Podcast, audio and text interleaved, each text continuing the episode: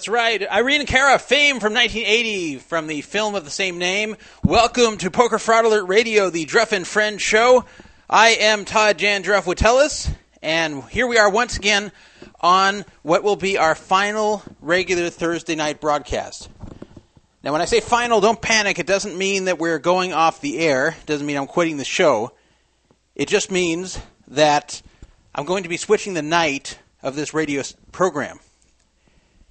The reason we switched to Thursday was so Brandon Drexel Gerson could make it more often to be on the show, but for whatever reason, he has been unable to make it. So, and again, I'm not criticizing him. I understand he does this when he can fit it into his schedule, and sometimes he can, sometimes he can't. But uh, I guess he's been busier lately and can't do it. So, no point to move it to Thursday anymore because Thursday is a day that does not work for a lot of people. It doesn't work for a lot of other potential co-hosts. It doesn't work for a lot of the audience who can't make it on Thursday to listen live. So I didn't really love Tuesday either because Tuesday was difficult for me. So I was happy to move it to Thursday for that reason. So there was an obvious answer. Thursday is not good because a lot of people can't make it. Tuesday is not that good because I can't make it. So what should we do? How about switch it to Wednesday?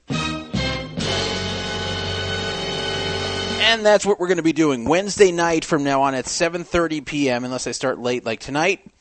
7:30 p.m. Pacific time on Wednesdays starting next week. So the next show will be 6 days from now on November 25th at 7:30 p.m. Pacific time. So that's the first announcement I wanted to make. Second announcement I want to make because we are starting late is that we have a free roll this week, as always, on the No Fraud Online Poker Room, which you can find near the top of the screen on PokerFraudAlert.com. It starts at 8:10 p.m. Pacific time. We have a $50 prize pool this week, plus a $10 bounty on Willie Stoll, aka Willie McFML. So if you knock him out, you get ten dollars.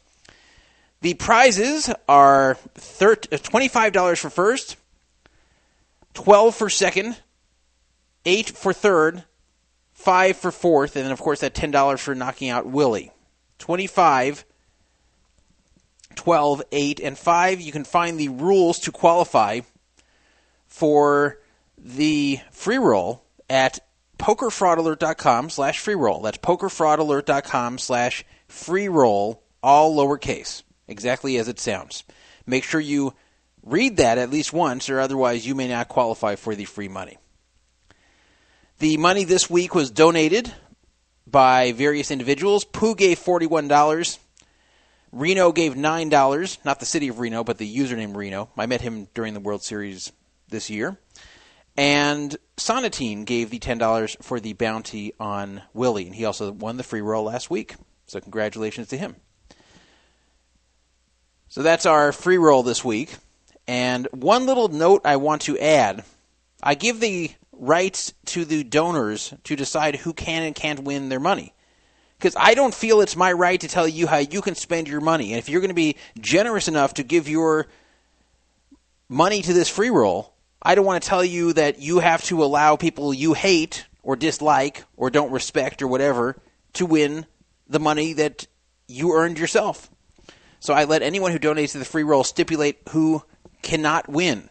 And this week, Pooh, who donated most of the money, $41, said he doesn't want Mumbles Badly to win the money. Now, I like Mumbles Badly, but uh, I guess Pooh doesn't like him, so he is excluded from winning 41 of the $50. He is eligible for the bounty, but he is not eligible for 82% of the prize, meaning if he wins any of these prizes, he only gets 18% of the value of the prize, and the other 82% gets prorated back into the other places that won.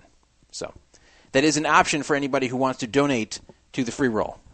I prefer it if you just don't exclude anyone, because I like it better when just everyone's eligible, but it's your money and your right to do what you want.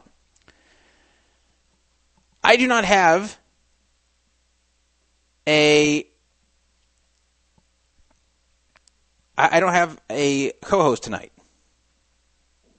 So if you want to be the co-host, you can. So you have to have Skype to do it, though. I don't want to do phone co-hosting; it sounds crappy. I'm very big on the sound of the show coming through well.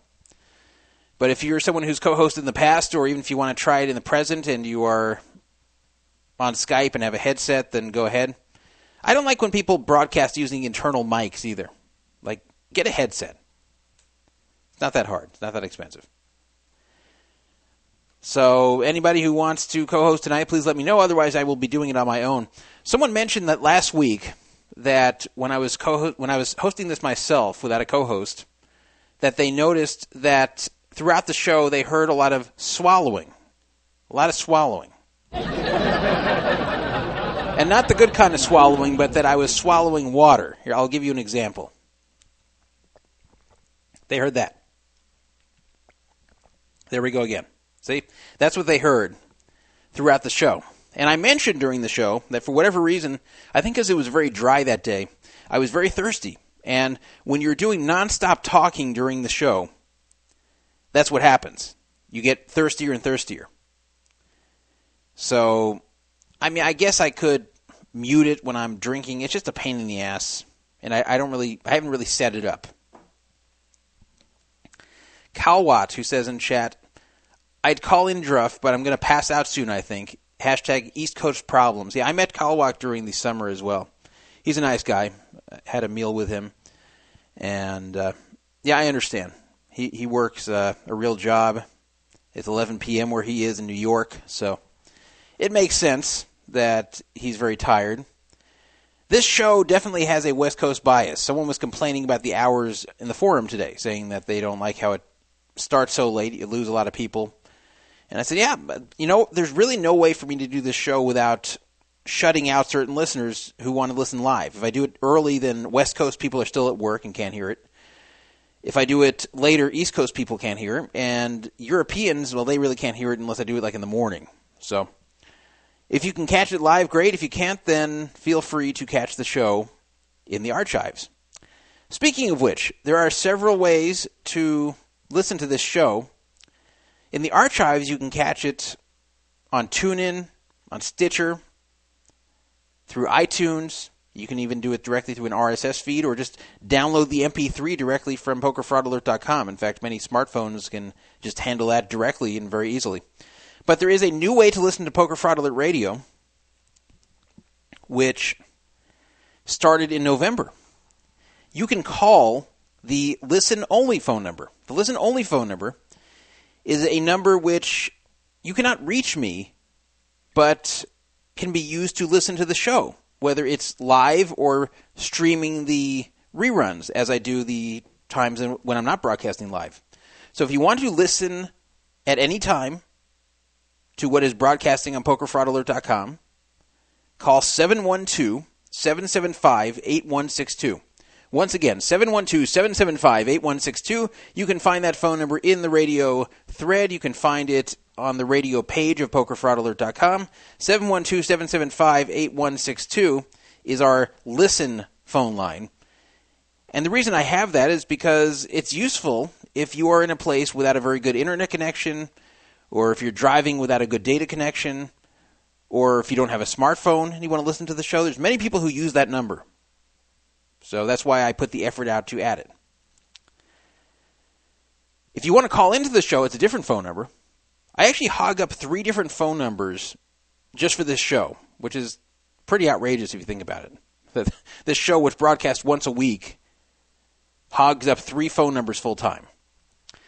So the main phone number to the show is 775 fraud 55 775 372 8355 and the Mount Charleston line, which you can call if you want to. That's the same. It reaches me just like the main phone number, but it's located in Mount Charleston. It's an old 70s rotary phone, which is near the top of the mountain of Mount Charleston, which is near Las Vegas. That phone number is 702 430 1808. 702 430 1808. And make sure to show your caller ID no matter which number you call, or otherwise you won't get through. If you want to text the show, you can do that. It's the same as our main phone number 775 Fraud 55, 775 372 8355 is the way you'll have to text it. I will read your texts before, during, or after. Or actually, I receive them before, during, or after the show. You can text me anytime, but I will read them during the show. If I feel like reading them, which is usually, unless you ask me not to at the beginning of your text. So here are some texts we've received from the 901. Please don't read on air. Okay. then you wrote a bunch of other stuff. I won't read it. From the 660 area code. Would love to hear you address this topic. You've seen travel agents basically become extinct. Do you think real estate agents will die off too? Seems like they serve no purpose. When you sell your next home, will you use an agent? Thanks. All digital since 2012. I don't know what that means, but uh, no, I don't think real estate agents will go extinct. I think that uh, they, they still do a lot.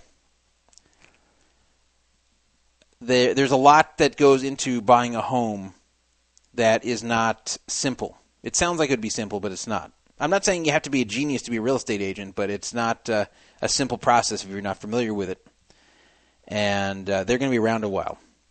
I do think that the commission agents receive, these real estate agents, being based upon the price of the home that sells is not very fair. Where if you're an agent who works in a rich neighborhood, that you get much more money than one who works in a poor neighborhood. But that's the way it is. That's the way the commission works. I do think some real estate agents are overcompensated. You know, you sell a $2 million home, which isn't all that uncommon in a lot of big cities these days in the United States, and they get 3% commission. That's, I, I feel, is too much considering the work they did and considering they're not doing that much more work than somebody who sold a $100,000 home. But that's the way it goes. I guess you could say the same at restaurants that you tip the server percentage wise, and that the server at Denny's shouldn't get that much less money than one at a fine restaurant. I mean, yeah, they should get more money, but at the fine restaurant, but not the order of magnitude they do. So I guess that's just the way commissions work. This is from the 915 from Mumbles Badly. This is Mumbles Badly. The joke is on Pooh, he writes. He's the one who was excluded from the free roll by Pooh, who donated the money. I can't play the free roll tonight.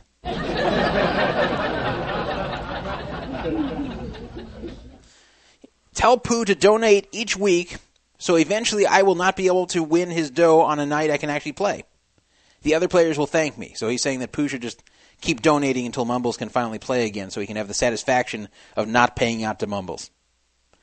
Pooh is a very generous guy, I'll say that. He's donated a lot to the free roll and to contests on this site. In fact, he's donated. He'll say like, just do such and such on the site, and I'll send fifty bucks tonight. So uh, he has a successful business out there in Florida, and he shares a little bit of the wealth to the listeners of this show. So that's nice of him, even if he excludes people. If you do call me during the show, just keep in mind that if I don't answer, it just means I'm in the middle of something, and try back in 15 minutes, and I'll probably take your call. I do like to take calls. But if you're too shy to call, you can text me, you can chat in the chat room, which you need a flash enabled device to be able to do. No iPhones or iPads to get in there. I don't read the chat room that much during the show, so best way to get a hold of me during the show is text or call. And keep in mind I do everything myself. Keep in mind I do everything myself meaning I run it from a technical standpoint. I try to keep track of the messages coming into me, calls coming into me, have to think about what I'm going to say next. It's a lot for one human being to do, and talking nonstop. So just keep that in mind if there's pauses or whatever. I, I try to make the show sound as professional as possible and sound as good as possible. So here's the agenda tonight and you never know what we're going to talk about. We don't always just talk about things on the agenda. Sometimes other things. Sometimes we pick up a co-host. You never know. So more topics this week about fantasy sports. This should be called Fantasy Sports Fraud Radio because that seems to be more the topic these days than poker because poker is in kind of a down season right now since the World Series is over. And there's not as much news about poker. And this show will not have that much about poker. I'll tell you that right now. There's some general gambling topics we're going to talk about, but uh, not that much about poker. So keep that in mind if you're looking for a poker show tonight. But a lot to talk about with fantasy sports. the controversy continues.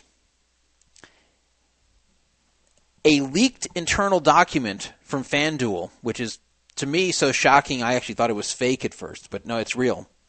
A leaked internal document from FanDuel strengthens the insider cheating claims that people have been making against fantasy sports and uh, Fan, FanDuel specifically. So wait till you hear this uh, internal document about playing on other sites. And this occurred before the scandal broke.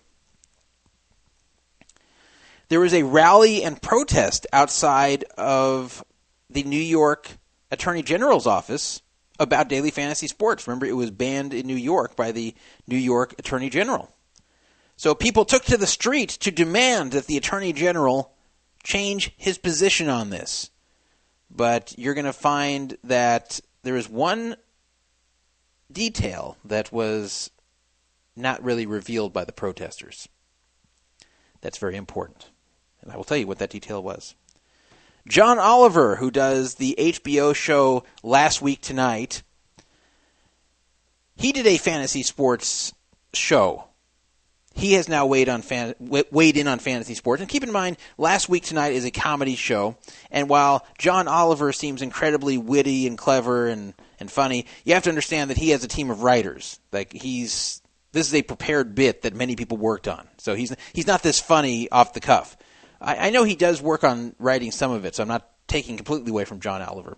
Uh, John Oliver, I found that he's at his best when he's taking on topics like this topics that are not political. The, the problem is that John Oliver is left wing. So when he goes to politics, he's too biased. But when he takes on topics like this that are just of general interest to people, uh, then he can be uh, very funny and very interesting. But even though I like the piece John Oliver did, and I'm going to play some of it on this show, I hope HBO doesn't sue me. If they do, oh well. But uh, John Oliver left off a very, very key issue to his daily fantasy sports rant on his show. We'll talk about what was left out and why it may have been left out. Poker pro Travell Thomas has been arrested as part of a $31 million fraudulent debt collection scheme. Yes. Travell Thomas, now he didn't make $31 million out of it, but he was part of a scheme that netted $31 million worth of fraudulent debt collections. And in case you're wondering, no, it's not about poker debt. Though I think that would be a good business for some intimidating guys to go into collecting poker debt. I think there's some good money to be made there. But that's not what he did. I'll tell you what he did do when we get to that segment. Rounders came out, the movie Rounders came out in 1998, starring uh, Edward Norton and uh, Uh, how's this escaping me right now? it was uh, it was Ed Norton and uh, Matt Damon, of course. What am I thinking? It's like the name was on the tip of my tongue. Matt, Matt Damon and Ed Norton were in uh, Rounders. So was John Malkovich, and a very good poker movie before its time. Five years before the poker boom. Didn't do that great but it has become beloved among poker fans. People liked rounders. I liked rounders. I saw it after start, I started playing poker, but I liked rounders. And ever since then, ever since the poker boom started in 2003, we have been bombarded with a lot of really, really horrible poker movies, one worse than the next. Some are boring, some are stupid, some are entirely unrealistic. Some try too hard to create crime around the poker world rather than just making it about poker. Rounders proved you could make a good, compelling film about poker without inserting really anything else in there. Uh, yeah, it had subplots, it had its shady characters, but it didn't. It wasn't a poker film about really horrible crime that goes along with poker. It, it just was about poker. And it worked, and it, everyone liked it. But we've been bombarded with a lot of bad films trying to capitalize on the poker boom. And we have another one, I think. I can't say for sure because I haven't seen it. It's going to be released on December 1st, but a movie called Cold Deck will be released, and I'll play you a trailer from that. In 2012, or late 2011, somewhere around there, a limit hold'em poker bot was released to various casinos around the country, including Caesars properties. This bot was called Texas Hold'em Heads Up, and unlike bots I normally talk about on this show, where you're playing against who you think are human opponents and it's really bots, which is a form of cheating, here you know you're playing against a bot. It's a machine that is in the casino, and you're trying to play heads up limit hold'em against it, and it's it cannot learn from you, but it does have a very strong mathematically based strategy, which is tough to exploit. Well, that has disappeared from most or all Caesars properties. Uh, back in 2012, it actually was comping pretty heavily. So if you played that thing, you could reach seven stars pretty quickly. There's a myth that's why I'm seven stars today, which is not true. Uh, that's long gone. The seven stars I have today, I earned by playing video poker like everybody else. But there is a new limit hold'em bot at Caesars Properties, but instead of being heads up, it is six max. It's a six max game where it's you versus five bot players for real money. So the questions is it beatable? Is it worth playing? Can you earn seven stars or diamond status at Caesars by playing this limit hold'em bot? I will tell you what I found. I haven't tried it yet myself. I think I will try it uh, next month at least, if it's still there. And I will tell you what I know about it so far. And I'll give you some advice on how to make diamond or seven star if you want to play this bot. An Israeli trio that's three guys, were arrested for a massive scam involving hacking, online gambling, and securities fraud. And this was such a massive scam that the ones uh, perpetrating it made over a $100 million. Over $100 million was made through this scam. And the perpetrators have been arrested, except one is hiding at the moment, maybe in Russia. So I will tell you all about this uh, very, very complex scam they had going on, which had many heads to it. There were many things they did. It wasn't just one scam, it was a series of scams these guys pulled, including some that involved hacking into major U.S. financial institutions. It's actually pretty amazing what they pulled off.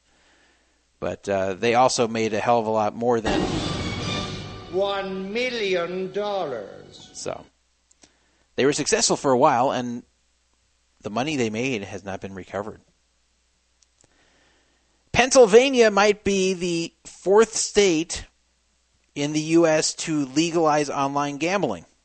Right now, it's legal in Nevada, New Jersey, and Delaware. Pennsylvania, which is bigger than all of those states population wise, may be legalizing not just online poker, but online gambling as well. I'll tell you what's happening with that legalization effort. General topics well, hours after I finished this broadcast last week, a very, very big news story came up. The Paris terrorist attacks occurred. I won't bother explaining what happened. I'm sure everybody listening to this show has heard a whole lot about what occurred in Paris.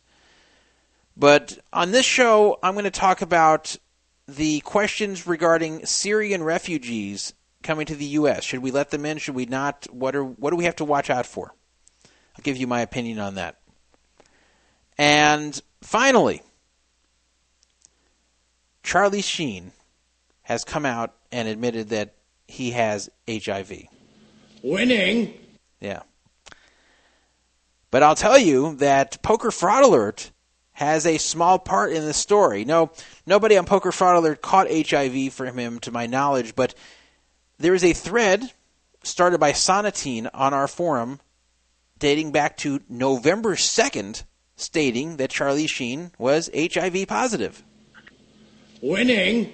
So not only did Poker Fraud Alert scoop the mass media who only found out about this a few days ago, but Poker Fraud Alert was also the number one ranked search result if you typed in Charlie Sheen HIV plus for quite some time. Yeah. For over a week, PokerFraudAlert.com was the number one returning result for Charlie Sheen HIV Plus on Google. Not anymore, but even on the day before he appeared on the Today Show, it was still number seven for that term. So we were really blowing up there for a short time, thanks to Charlie Sheen and his decadent ways. Winning. All right, let's get started. Free roll started 12 minutes ago, but you can still get in until 8:35. 775 fraud 55 is the phone number. Let me see the chat room before I get going. Let's see. People are talking about uh, I don't know what they're talking about here. Discussing where they live and I have no idea. I have no idea what's going on in the chat room. Something about a bowling alley and a bingo hall and Roseville. I, I don't know what they're talking about. I have no idea. So I will just ignore it. See if we got any other texts before the show starts.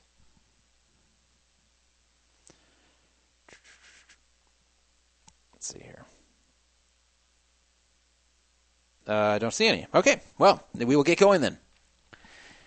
A leaked internal document strengthens the insider cheating claims against FanDuel. By the way, I, I forgot one other thing before we get started. Poker Fraud Alert broadcasts now 24 hours a day, seven days a week.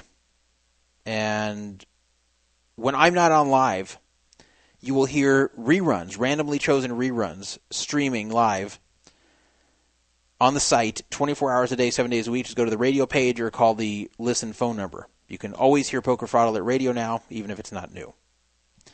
Anyway, getting back to the topic.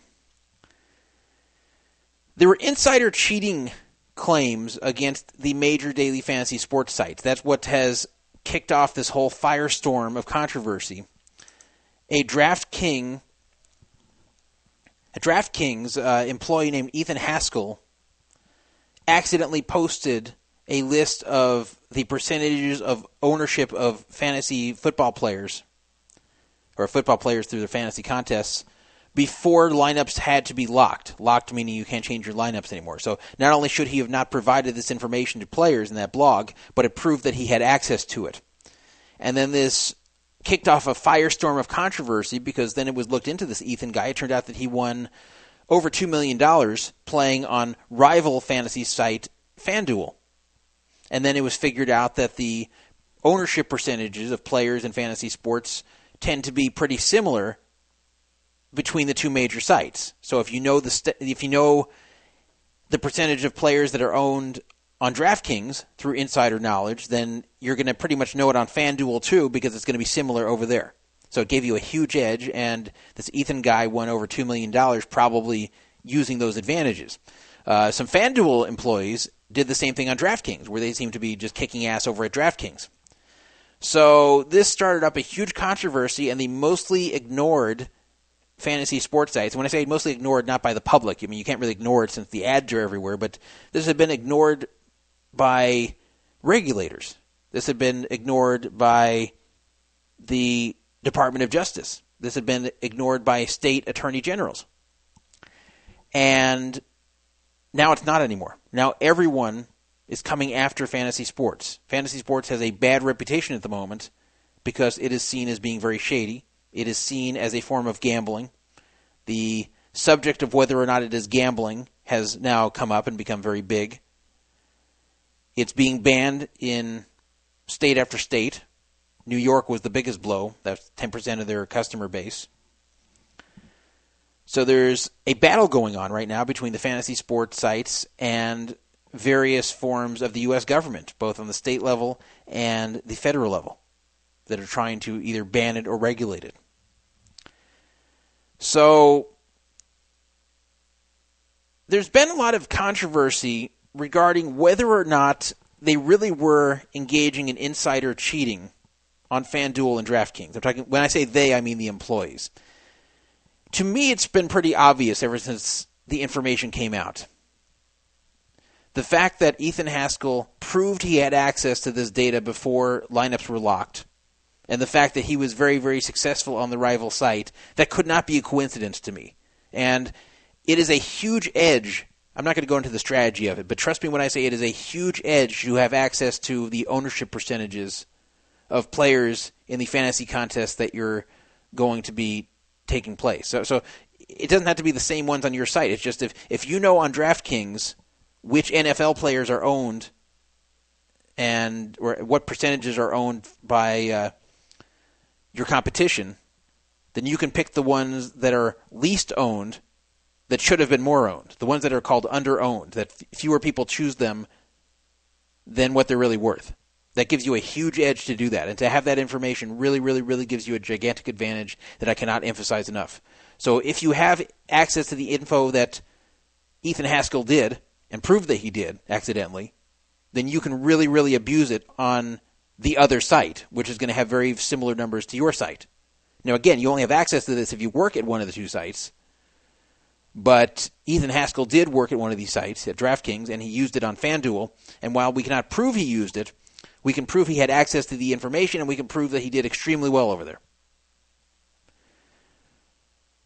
But there are some people that are still not convinced. Some people believe that since there's no proof this was done, we can't just say they did it.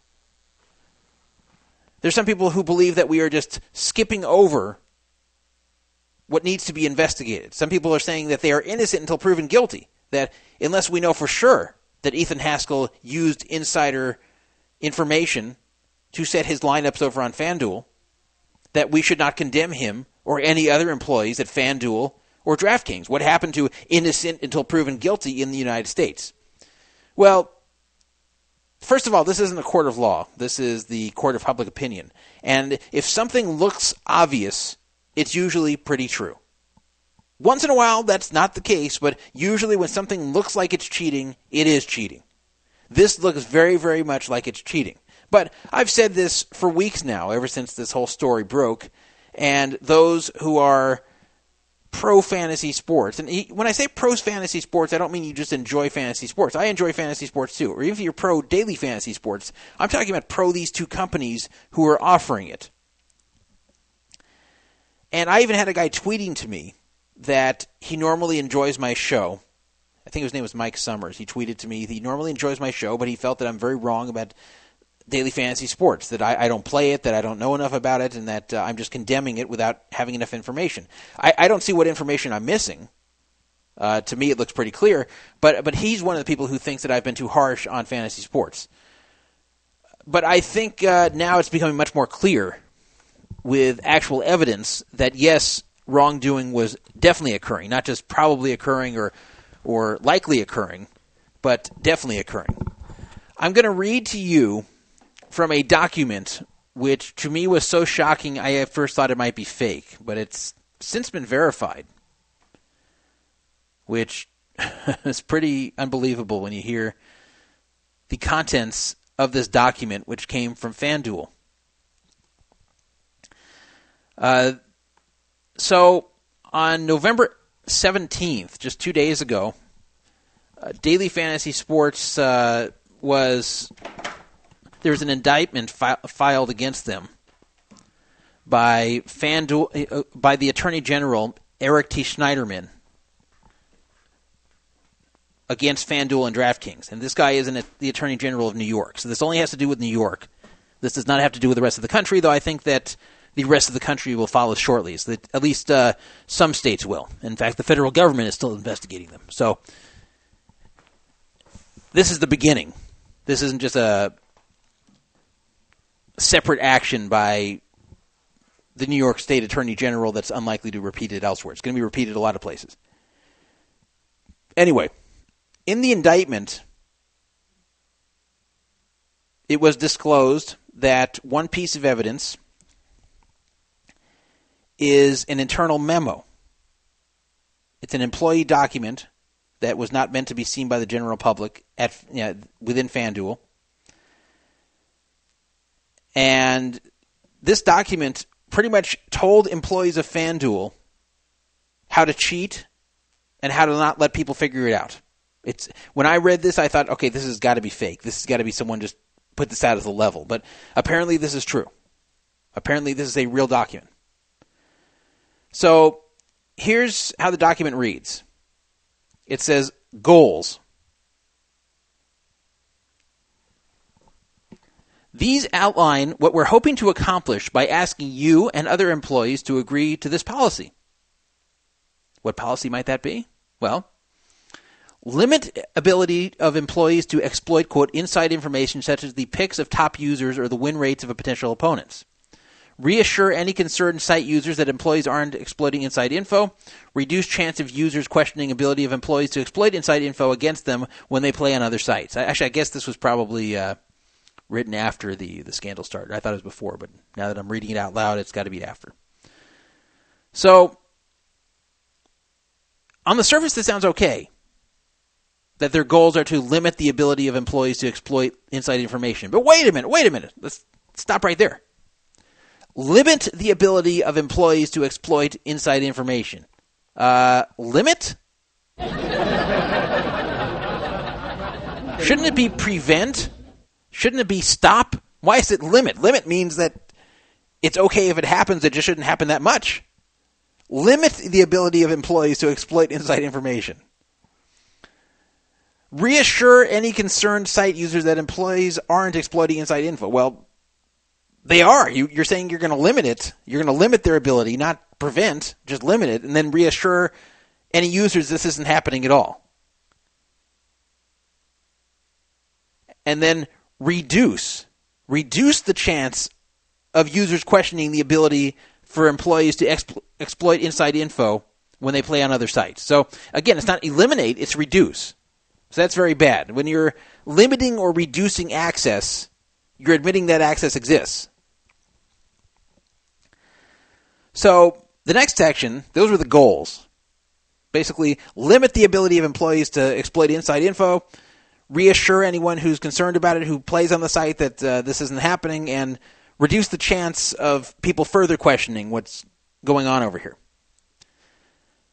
So here's the principles section. These are the stellar principles that are communicated over to FanDuel employees. These are some of the factors that, that played into the specific set of rules that we're asking you to agree to. Playing on other sites helps employees do their jobs better. What? Playing on other sites helps employees do their jobs better? I mean, yeah, I guess if you don't want your employees to worry about paying rent, if you don't want them to worry about uh, having enough money to live on, I, I guess that helps them do their jobs better if they can cheat on other sites and win more money. I guess they can be more relaxed at work. Playing on other sites helps employees do their jobs better. Sure, that that that's why they're playing on other sites, just just to do their jobs better. Do no harm through play on other sites, so users are less likely to be suspicious or angry.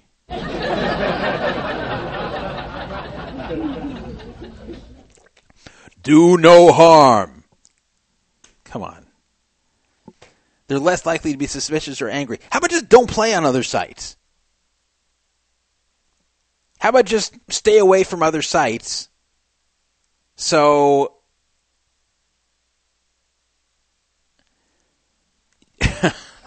uh, so this doesn't come up? Why do you have to play on other sites if you work for a fantasy uh, sports site where you can you can exploit inside info? Why not just say you can't play on other sites? Next, minimize internal flow of exploitable information where possible so that there are fewer opportunities for exploitation. So again, we're using language like minimize here. Not just eliminate, not uh, bring to zero, not cease, but minimize internal flow of exploitable information. So there's fewer opportunities for exploitation. Not saying that uh, it can't be exploited, just uh, we're, we're making it a little bit harder. Then they write, "We hire people we trust, so we don't have any scandals." That's pretty bad. That's pretty much saying we're going to hire people we trust who aren't going to leak what we're doing to the public so there's no scandals. If you need trust to prevent scandals, that means you're doing something wrong. If you're doing everything right, then you shouldn't care what gets leaked, as long as it's not like uh, company private information that's none of anyone's business. But as far as your practices in the company, you shouldn't be ashamed of anything being seen. So if you have to have trustworthy people working with you, so nobody goes and tattles on anyone else that they're cheating on other sites, that's pretty bad. They're basically saying uh, we hire people who keep their mouth closed regarding things we're doing here that we shouldn't. We're going to hire trustworthy people so we can cheat and get away with it. Hmm. And what does do no harm even mean? I mean, it sounds great, but what does do no harm mean? They didn't say when you play on other sites, never ever consult any information that you may have gotten access to. No, they're just saying do no harm. So what are they trying to say? Like a uh, don't win too much, or, or be careful and hide your winnings. Don't brag about your winnings to people. Like what are they trying to say? Do no harm. Then it goes on to say this document should provide clarity to employees on what is and isn't acceptable. Yeah, to me it seems like cheating is acceptable as long as there's no scandal. So then the document talks about the risks that they're taking. There's always risk when you cheat, so here's the risks from the playing on other sites that might uh, cause problems. These are some of the things that could go wrong if we don't have a policy or if the policy wasn't followed. Employees copying users' picks. Although this is one that users sometimes ask about, it isn't much of a risk because salary structures on each site are completely different. In addition, there are differences in scoring and roster configurations. At best, employees might get an idea of a player to research from a top user's lineup, but that type of information is available in lots of places. So basically, they're saying here that, uh, yeah, they're a little concerned that you'll identify who the top winners in the site are and then just copy what their picks are that uh, shouldn't be able to be seen by anybody who's playing. Like uh, this is information that isn't see that regular users cannot see until they can't change their lineups. But uh, they're saying employees, yeah, they do have access to this information, and they could copy these guys' picks. But uh, that when you're playing on the other site, that since it's not the exact same structure, that the tournaments are a little different, and that uh, the salary structure is different, that it's not going to help that much, which I don't believe. But then they concede, well, you know, yes, you could do research from a top player's lineup and figure out who to who to play, but it's not quite the same. Then employees targeting weak users as opponents on other sites. This seems to concern users less, but is more of a real threat. In fact, in a sense, it is happening already. Information that is known can't be unknown, so it's important we have some controls put in place to limit it. Uh, there we go with the limiting again. There we go with the limiting. So they are admitting on FanDuel that it is already happening. That there are FanDuel employees who are looking up who the biggest daily fantasy losers are and then trying to find those same players on other sites and play against them, especially in like heads up matches. So they're saying it's already happening and they're saying, hey, look, if you already know it, we can't get it out of your brain. So if this is already been figured out by some people, fine, nothing we can do. That can't be unknown, it can't be unlearned, but uh, we can prevent more of this from being found out in the future. But only limiting it. but put some controls in place to limit it, not prevent it, not stop it, but limit it.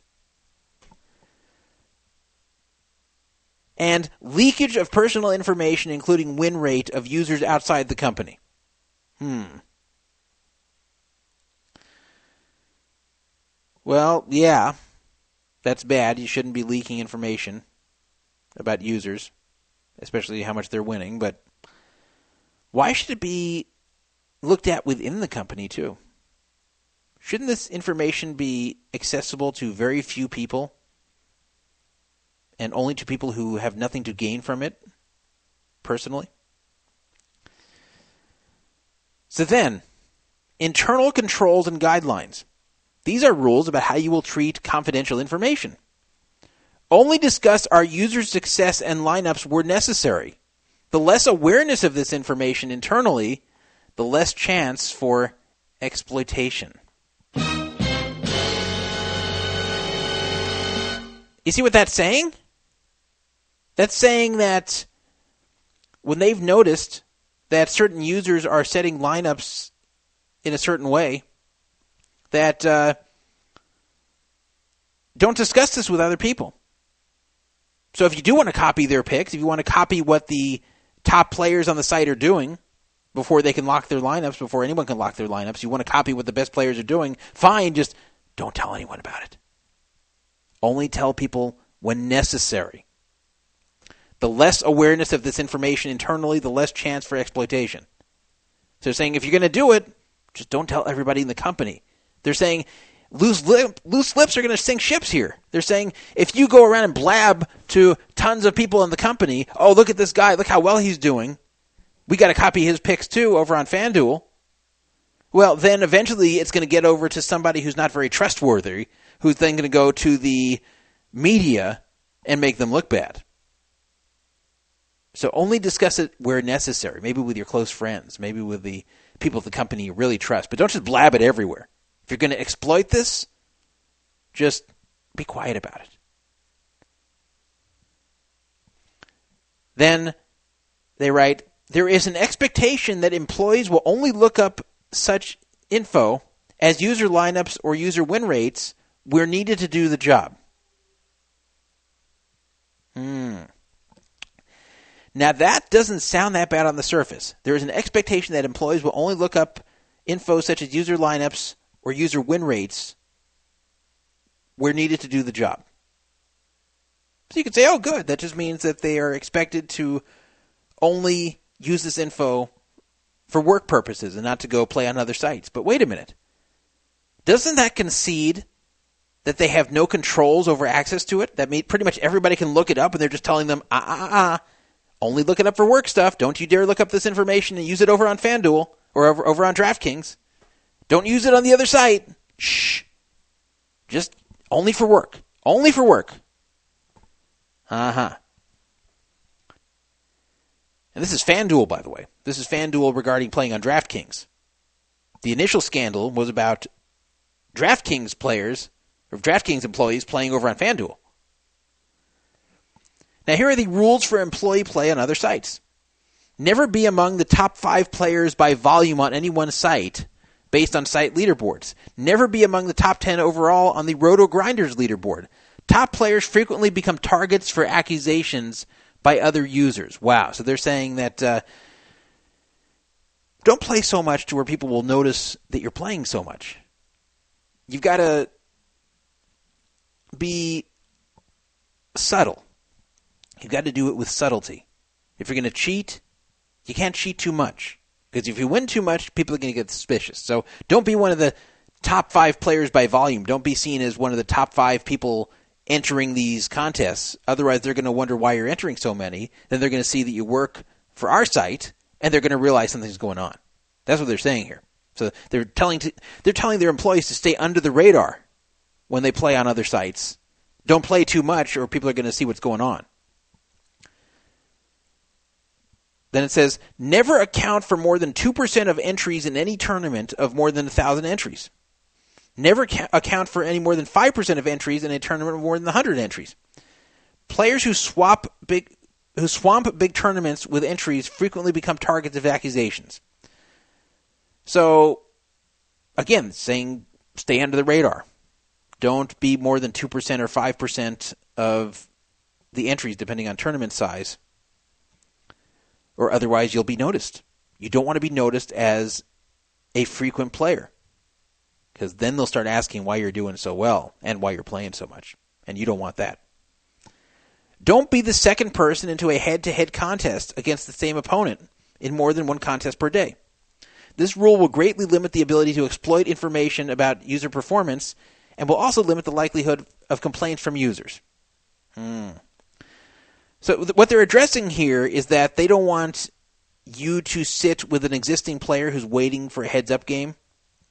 because they're afraid that their own employees will only sit with the ones they know are not doing well on their site. So they don't want losing FanDuel players to be targeted over on DraftKings, and as soon as they're seen sitting heads up, to rush and go play with them. Because they don't want uh, the appearance that they're targeting the weak players on the other sites. So they're saying, don't just don't do that. Just don't go sit with them second. Don't be the one to go sit with them. Let them sit with you. Because if you go sit with them, then it's going to be obvious you're targeting them. But listen again to the language. Don't be the second person in a head to head contest against the same opponent in more than one contest per day. Which means you can target other you can target the weaker players on FanDuel when they're playing on DraftKings with information about their performance that no one else knows, but only do it once per day. Once per day is okay. Just just don't do it twice per day. If you want to exploit them once per day, that's cool. And again, they're talking about limiting the ability to, to exploit information, not preventing it. This rule will greatly limit the ability to exploit information about user performance. And will also limit the likelihood of complaints from users. They write, never use information gained from viewing users' lineups. Whoa. That's saying that you can view users' lineups. so they're saying don't do it, but again, that's uh, like leaving the fox guarding the henhouse. Then seek to avoid playing anyone whose lineups you saw for that time period. Yeah. so seek to avoid them. If you see someone else's lineups, don't play against them. Restrain yourself. Seek to avoid it. Not just don't. Seek to avoid. What does that mean, seek to avoid? How about just don't ever play against anyone that you've ever seen their lineup on our site? Never do that. You're not allowed. If you ever do it, you're fired. Why, why not put that instead of seek to avoid? I'm not just being like nitpicky here. I'm not just saying that they should use slightly different language. It's clear here that they're not being very strong in anything they're saying. Limit exploits, seek to avoid playing, blah, blah, blah. It's not just don't do it. The simplest way to say don't do something is don't do it. Stop doing it. You are prohibited from doing it. You are not allowed to do this. That is the way you stop employees from doing things that are wrong. You don't tell them to seek to avoid things or limit their exploitation of things. When you tell them to do that, then you are saying, well, we'd prefer you don't cheat, but try to avoid it. We're not going to say you can't, just try not to.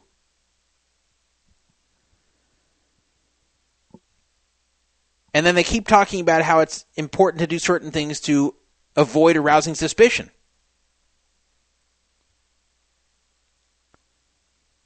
So they're pretty much admitting that their employees have access to information that give them a competitive advantage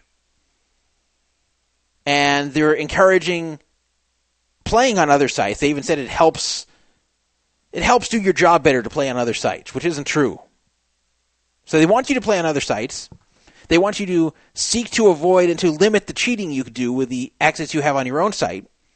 Apparently, that uh, FanDuel employees do have access to user lineups and user information. And this memo is more telling you how to do it under the radar so it doesn't create a scandal rather than just don't do it.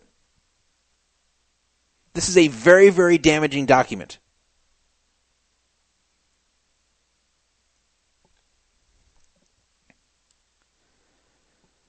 So,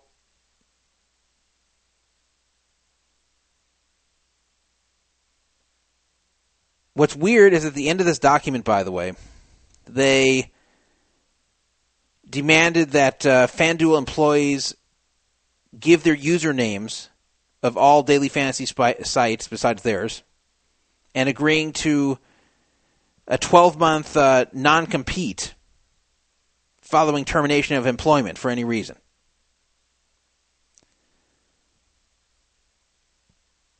And that you cannot play on FanDuel for a year after quitting FanDuel. So it's very weird that the concern here is not that you're going to go cheat on other sites using information that you have currently as a FanDuel employee. Their concern is that once you stop working for them, they don't want you playing on their site and cheating their and and cheating their players.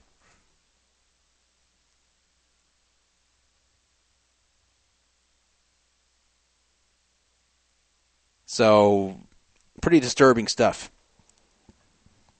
And this this is in evidence now. This is going to be used against them in the indictment against FanDuel by the New York State Attorney General. So anyone who thinks that FanDuel is innocent here, that they're not okay with this cheating that was going on, and that all they were concerned about was their reputation, I mean, that's definitely what was going on here. They were cheating. They were advising people how to avoid being found. I'm still not sure if this was written before or after the scandal.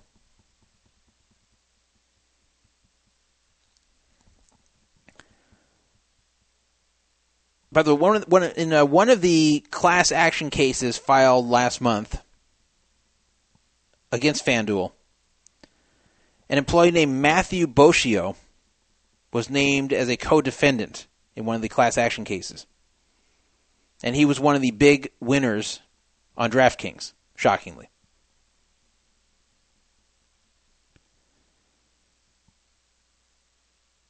So I don't know if there's ever going to be found a similar document over at DraftKings about how to play on FanDuel, but FanDuel stupidly circulated this memo basically telling you, yeah, it's okay if you play on other sites, just don't get caught. That's that's what the cliff notes of that document is. Don't get caught and, and don't overdo it. And and seek to avoid exploiting this too much.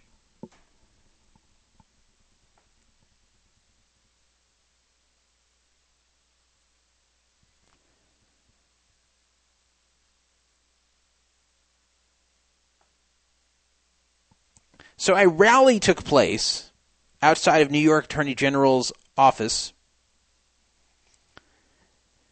where employees, where I'm giving it away now, where uh, it was supposedly a grassroots rally to protest against daily fantasy sports being banned in New York State. Supposedly concerned citizens got together to rally against the New York Attorney General for what he was doing. Except one problem almost all the people, there's only about 300 people, by the way, almost all the people at the rally were employees of FanDuel and DraftKings. so they're so shady that they're actually setting up their own employees to do rallies and demonstrations. They're sending them to protest when they actually work for that company.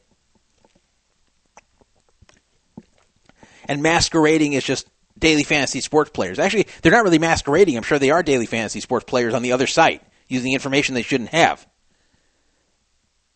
I, I guess it makes sense. I guess uh, you'd want to protest if you're not allowed to continue winning money that you shouldn't be able to win on other sites.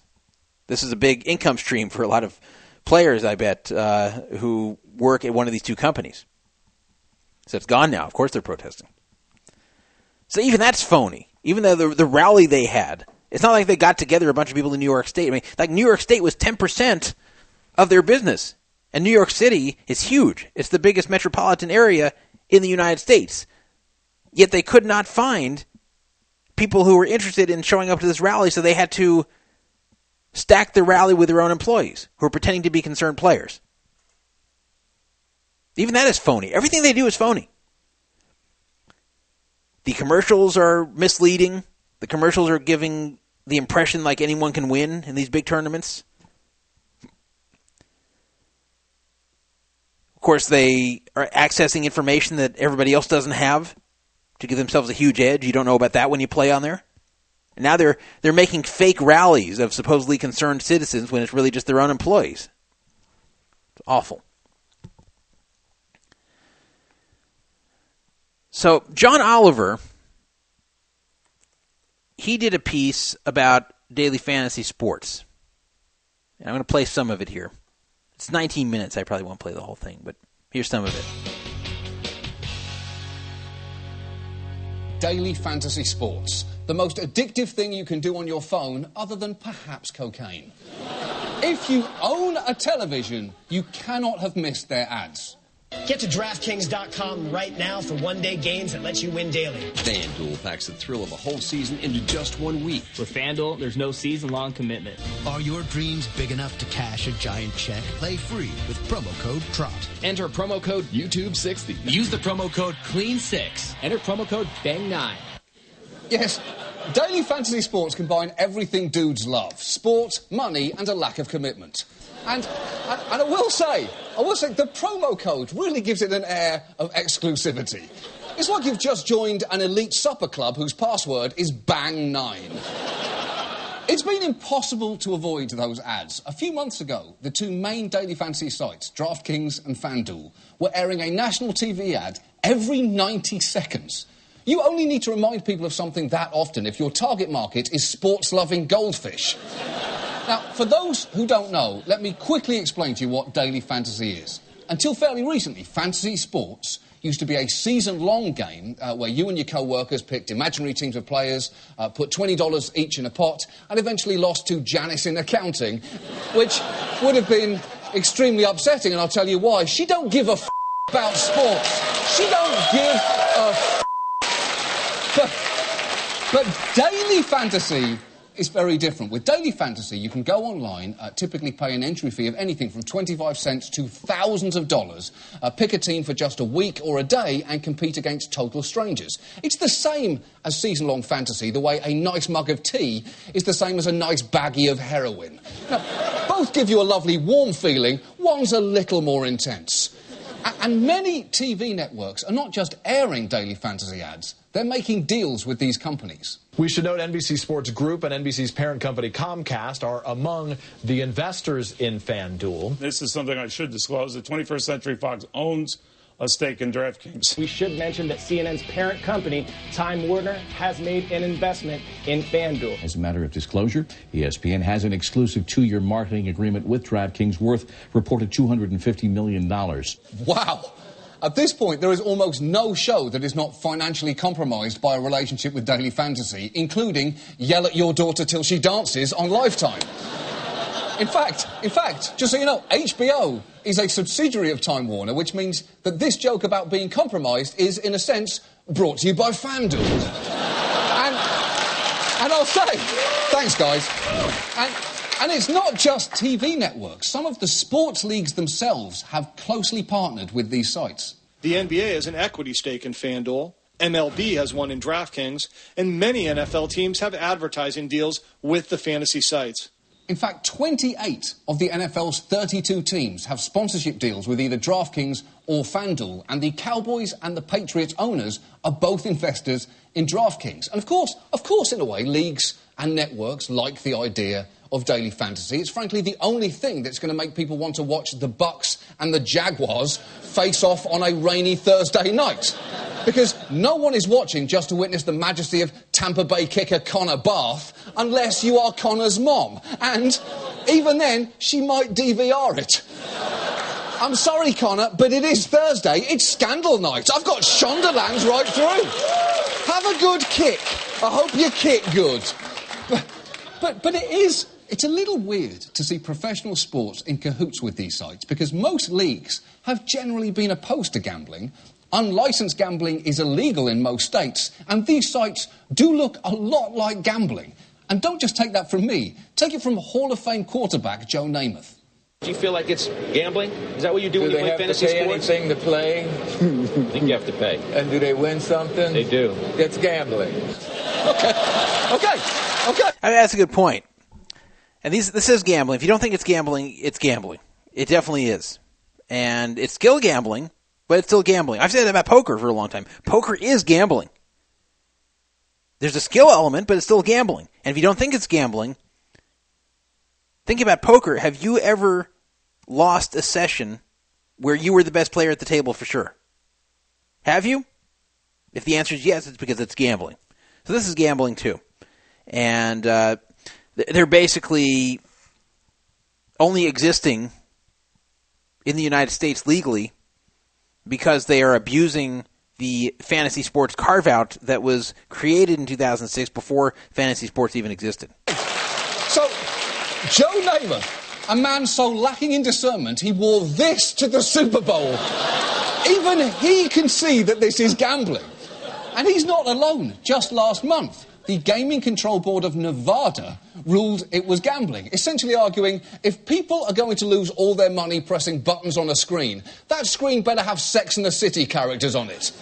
And just this week, there was another development. Big trouble for those daily fantasy sports sites FanDuel and DraftKings. New York's Attorney General says they amount to illegal gambling. Yes, the New York Attorney General is attempting to shut down daily fantasy in the state. And if that happens, the best way to gamble here will once again be buying meat on a stick from a guy with a cart. Why does my chicken have whiskers? Do you know what? I'm hungry, I'm rolling the dice. But both major daily fantasy sites insist that they've done nothing wrong. In fact, DraftKings even claims on its website that it's 100% legal, which is immediately suspicious. If the guy at TCBY said this frozen yogurt is 100% legal, you would know that somehow it was a product of the illegal sex trade. And both companies bristle at the very word gambling, insisting that they are something far more benign. You don't view what you do here at uh, FanDuel as gambling. No. That's a word that isn't used very much around here, I take Nope. it. Because we are, every time that you talk to uh, our users, what comes through loud and clear is the fact that we're an entertainment product. Okay, okay, sure, but, but, but you know what else is an entertainment product? Gambling. Gambling is incredibly entertaining. Until Yeah, it's totally true an entertainment product. what does that even mean? Uh, by the way, this Matt King of FanDuel, who just said it's an entertainment product, if they ever make a movie about this, I think he's going to be played by Seth Green. He really looks like Seth Green to me. What I'm also noticing is uh, a lot of these executives at FanDuel and DraftKings, uh, they really have the computer nerd look to them, including this this Matt King guy. So this is basically all the uh, the computer geeks they used to know at school that are now coming back to cheat you at fantasy sports. Well, of course, you're down 15 grand to a Russian entertainment syndicate. But when DraftKings in particular claims that it's not gambling, it's worth noting that not only have they applied for and received a gambling license in the UK, but according to the Nevada Attorney General, their website once had search engine optimization phrases with multiple instances of the word betting. And sites usually use alt text like that to tell search engines what they are. See that I didn't know till I watched this piece. Apparently, using uh, search engine optimization for these sites early on, uh, it was had hidden text like weekly fantasy baseball betting, weekly fantasy football betting, daily fantasy basketball betting. So they put betting in hidden text on the web pages, so search engines would find them when people would search for fantasy basketball betting, fantasy football betting. so, sounds like gambling to me. It's why this show's website is tagged with British Nerd, Brit Dork, News Goof, and Birdie Fact Funny Man.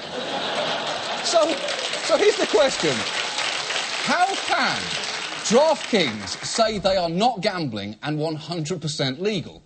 Well, daily fantasy sites often point to one particular piece of legislation, the 2006 Unlawful Internet Gambling Enforcement Act, or UIGEA. Right now, of course, fantasy sports being a game of skill is carved out of UIGEA and um, permissible in most states in the U.S. I just think under the current law right now, it's very obvious that this fits within skill gaming. Now, what he's referring to in his charismatic, monotone, sleep inducing voice is that in 2006, when Congress passed a law to crack down on online gambling, it exempted fantasy sports, which remember, back then, were just those office things that you lost to Janice in accounting.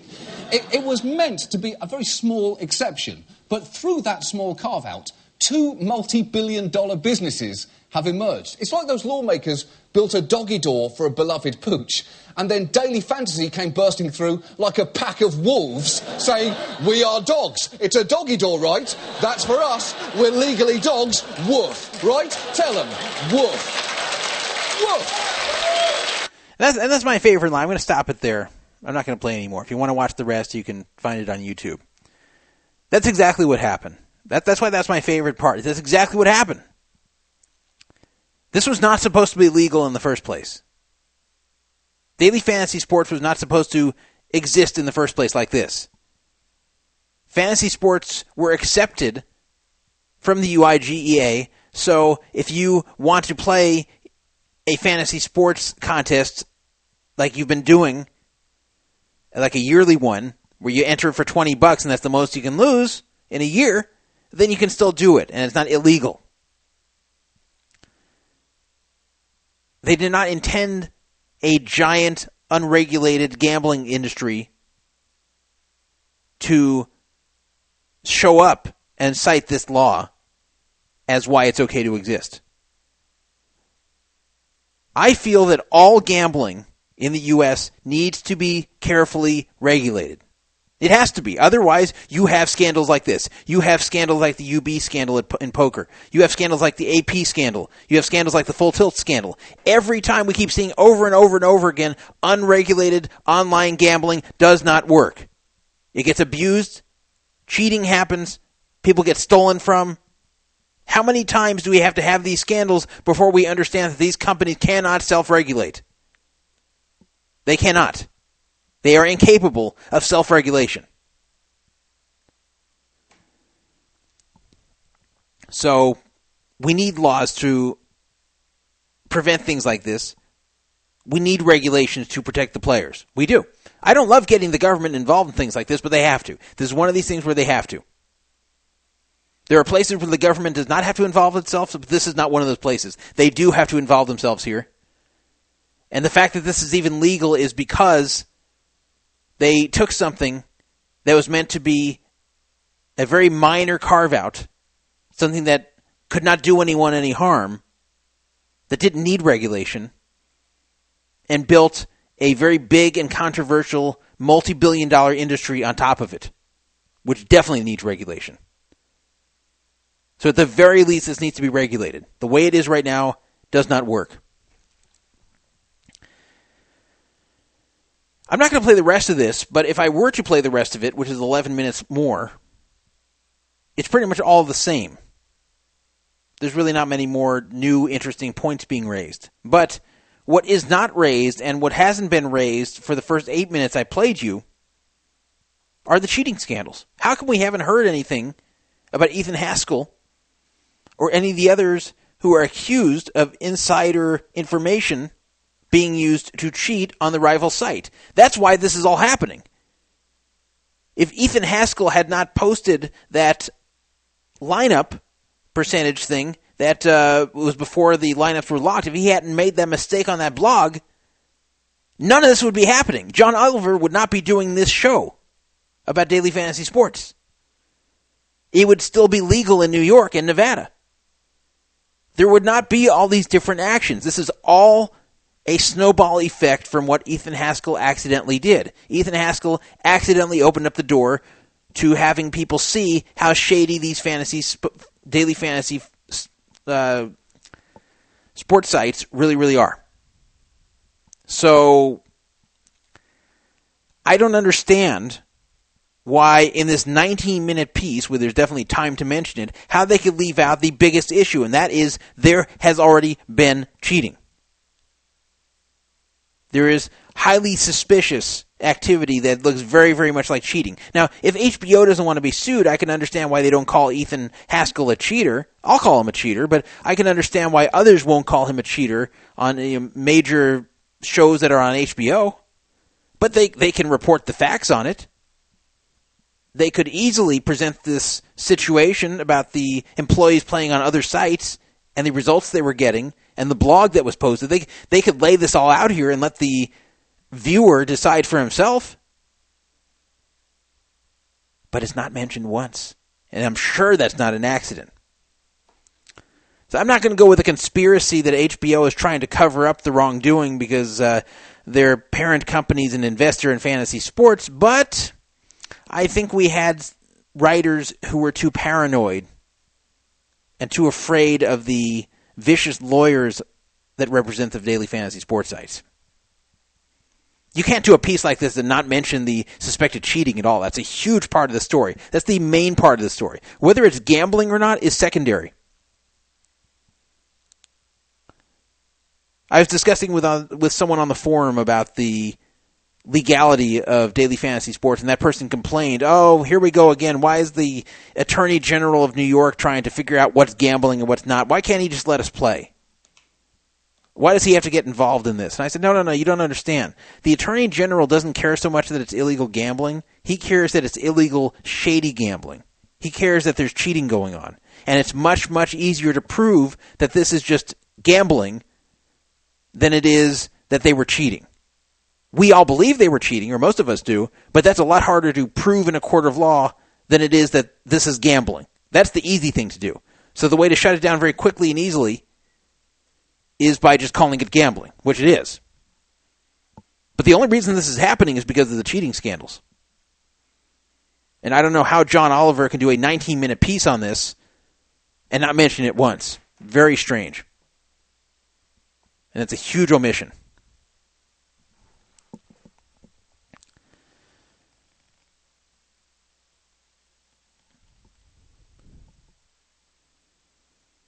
All right. Let's talk about a poker player, a poker pro named Travell Thomas, who was arrested. We have some trouble to report that this poker player is facing. Sounds pretty serious, actually. And this action is being taken by a very familiar office known as the U.S. Attorney's Office in the Southern District of New York, the same office that shut down online poker in 2011, and the same office that's even going after daily fantasy sports. Now, this is not the same as the New York Attorney General, but on a federal level, this office is investigating daily fantasy sports. So they also were apparently investigating Travell Thomas and 14 other people who were part of a $31 million fraudulent and coercive de- debt collection scheme. The indictment was unsealed by Preet Bharara. You know his name. He's the one who's behind Black Friday.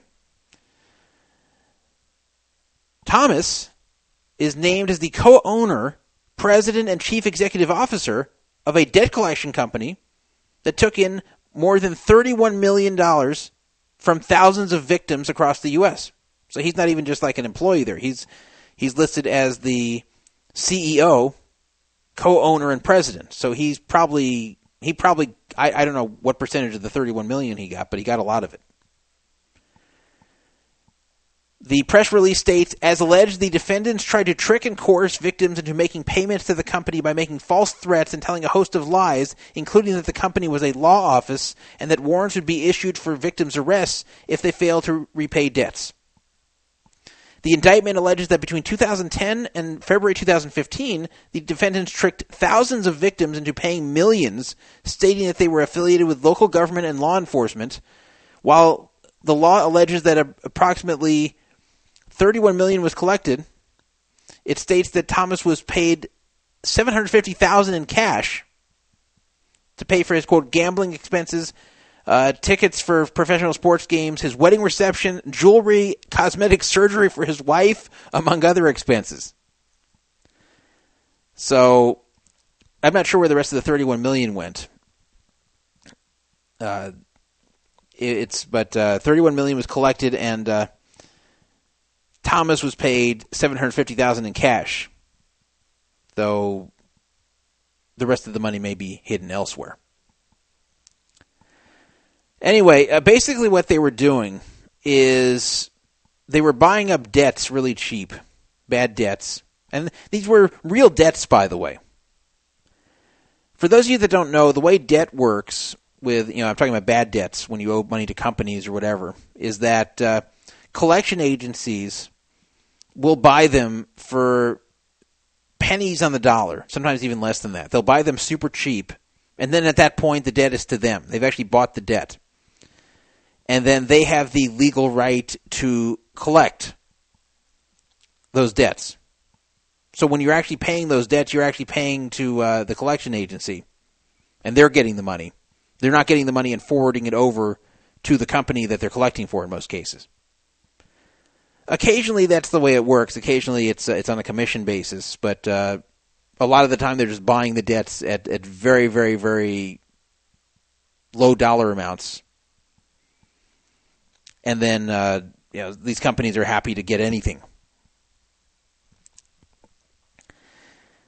This seems like it, again, this is the the way that Travell Thomas's company was working, where they were just buying debts.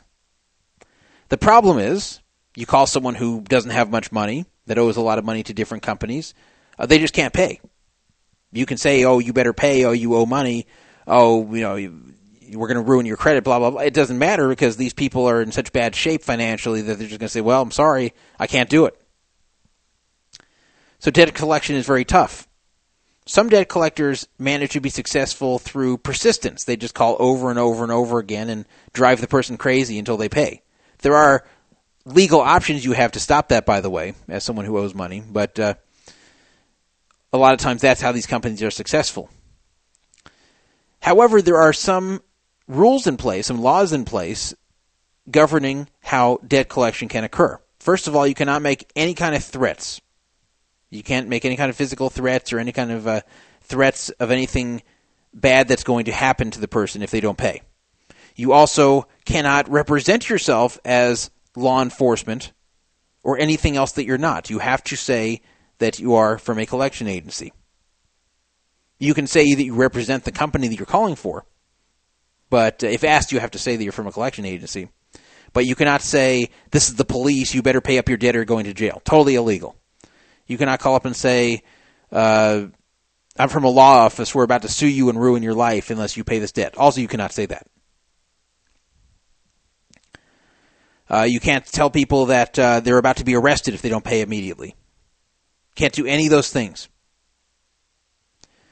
So basically, what they did, what this guy Travell Thomas did, and this this guy seems like a real scumbag, is he, he called up people who were in very bad shape financially, and made them panic that if they don't somehow scratch up the cash to pay their debts to these companies that he bought debt from, that terrible things are going to happen to them.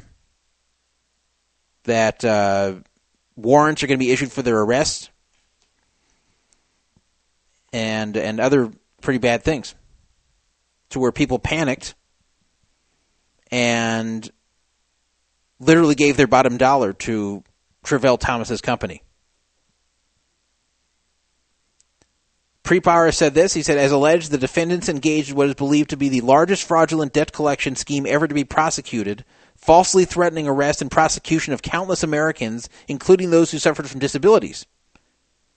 The defendants charged today allegedly took ruthless advantage of the desperate situation in which their victims found themselves, using threats and lies to coerce payment and even trying to collect more money than the victims ever owed. Thanks to the tireless work of criminal investigators in our office, those involved in this massive debt collection scheme will no longer be able to prey on vulnerable Americans burdened by debt. So they, they would call up people and say, pay now or you're going to be arrested. We're going to come down and get you. I'm, I'm a lawyer. I work with the government. I'm about to have a warrant issued for your arrest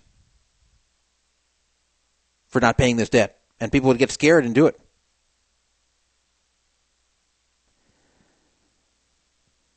So they collected $31 million this way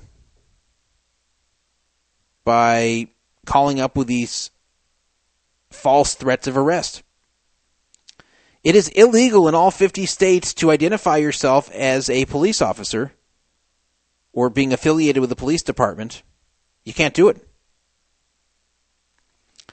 Even if you're not trying to get money out of people, you just can't do it. You, it, it is illegal to call up someone and say, "Yeah, I'm Officer such and such from such and such police department." You're not allowed to do that, even if you're not trying to get any money out of them.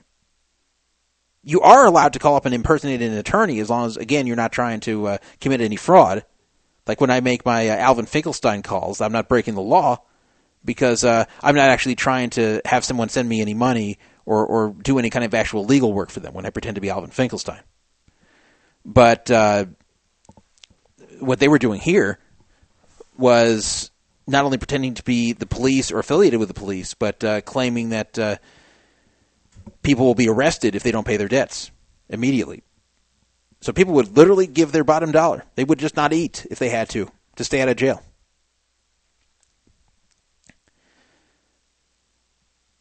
So real scummy practices here. And let me give you some advice, by the way, for debt collection. Now, if you get a call from a collection agency for a legitimate debt you owe, and by the way, of course, here, as mentioned by Preet Bharara, they were also collecting more. They were demanding more money than the person ever owed in the first place. These were real debts, but they would add on to it and say, well, not only do you owe this, but you owe this much more for our trouble or whatever. Processing fee or, or uh, interest. I don't know what they claimed, but they, once they found someone was willing to pay, they, they made them pay even more. Once they found a mark. So good. I, I hope this guy rots in prison for what he did. But some advice I can give you regarding debt collection if you get a call from a debt collector, first of all, never, ever, ever pay any debt for any money you don't owe. Don't worry about threats about your credit. Of course, they can never arrest you. There's no debtor's prison in uh, in the United States. They, they, you can never ever be arrested for owing money and not paying it. You can be arrested for scamming, but that's different. If you just owe money, you know, you didn't pay your phone bill, you didn't pay your electric bill, uh, you didn't pay uh, some business that you got services from. As long as it wasn't part of some actual scam, it was just a matter of you owing money and not paying it, you cannot be arrested. You will not be arrested. Now, it can affect your credit if you don't pay your debts, but it is very hard or sometimes impossible to put things on your credit if they do not have your social security number. So if if whoever is threatening to put you through collections does not have your social security number and they don't work for a government entity that would have access to it, then uh, then I wouldn't worry about it too much either. Then the threat doesn't have much uh, teeth to it. But in general, I believe that people should pay their debts. If you owe money, you should pay. And even if your debt got sold to a third party company, if you still owe the money, then pay it. And I actually have paid collection agents before for money I really owed. Just, you know, I, I forgot to pay a bill, it, slipped through the cracks, they never notified me again, all of a sudden it's in collections. So I've paid that before.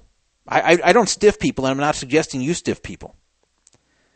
In fact, I'm suggesting the opposite. You do pay your debts. However, do not ever pay one penny over the debt amount. Do not ever pay collection fees. Do not ever pay interest. Do not pay anything above the principal amount.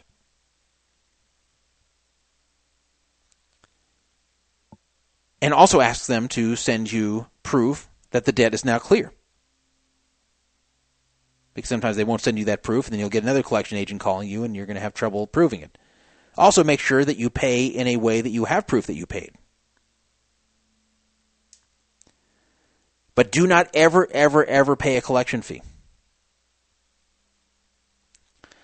I once was with a girlfriend, not the one I'm with now, but with a past girlfriend, and she got a collection call. And she wasn't a deadbeat or anything. She, it was just another case of forgetting to pay a bill, and it ended up in collections. So this woman, you know, was speaking to her, and I'm hearing the conversation, and I, I, asked her to put the woman on hold, and I said, "Is this a legitimate debt?" And she said, "Yes, I, I forgot to pay a dental bill a while back. I just totally forgot." So I said, "Okay, well then you should probably pay it." She said, "Okay." She's getting all ready to pay it, and then the woman wants a fifteen dollar collection fee on top of it. So I told her no. I said, "Don't, do not pay this. Do not pay this." So she got back on the phone with the woman and said, "I'm sorry, I can't pay that. I'm going to only pay the the principal. I'm only going to pay the actual amount I owed." So the woman acted like she was about to be in tears. I, I can't accept the, just the principal because that's my commission. The fifteen dollars. That's how I put food on my table. That's they, they don't pay me anything, and, and the only way I make my money is from the, the the collection fee that I'm charging you. So if you just pay that, then I'm not going to be able to eat. I mean, it was it was the worst. And I'm hearing this, and my girlfriend at the time, you know, she she felt bad hearing this, and she thought maybe this was true.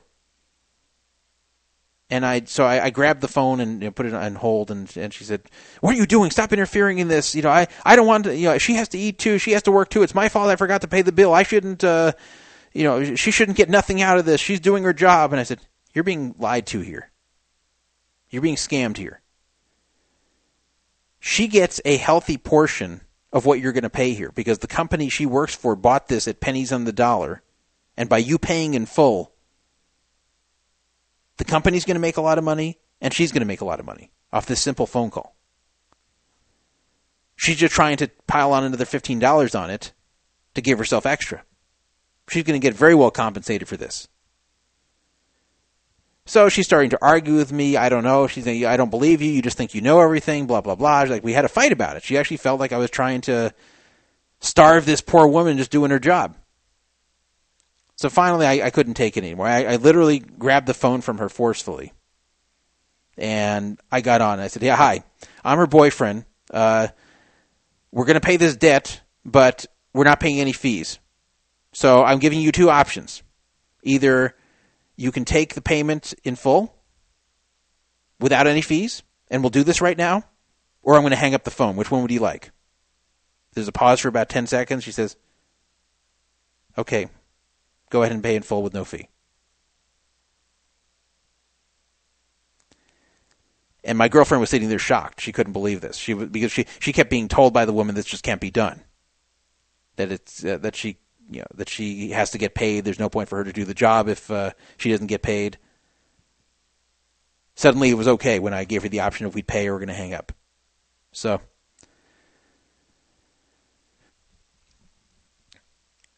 Never let collection agents make you feel bad.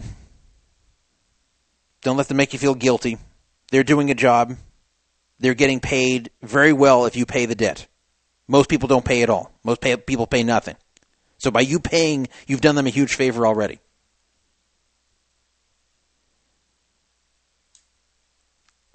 I have another story about uh, debt collection.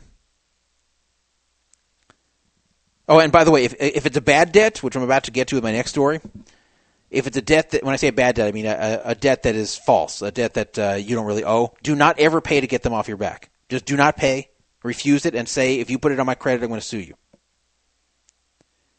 And then check your credit. You can go to check your credit anytime for free at annualcreditreport.com. And this is not like a, a scam site that wants your credit card. Annualcreditreport.com lets you check your credit with no credit card or any form of payment. But if anything shows up on your credit that you owe money you don't, just send in proof to the credit reporting agencies why this debt is incorrect, and they will remove it. So don't ever let anyone threaten your credit based upon bogus claims of a debt. That's another scam. Sometimes it's a, an intentional scam, sometimes it's an unintentional scam where they just get bad information and they just uh, they're not going to work to look that up for you. So, shortly after I moved to Vegas, uh, I don't know. I think this story occurred about 10 years ago. I moved to Vegas in 2004. Uh, I got a ticket in Los Angeles near the airport.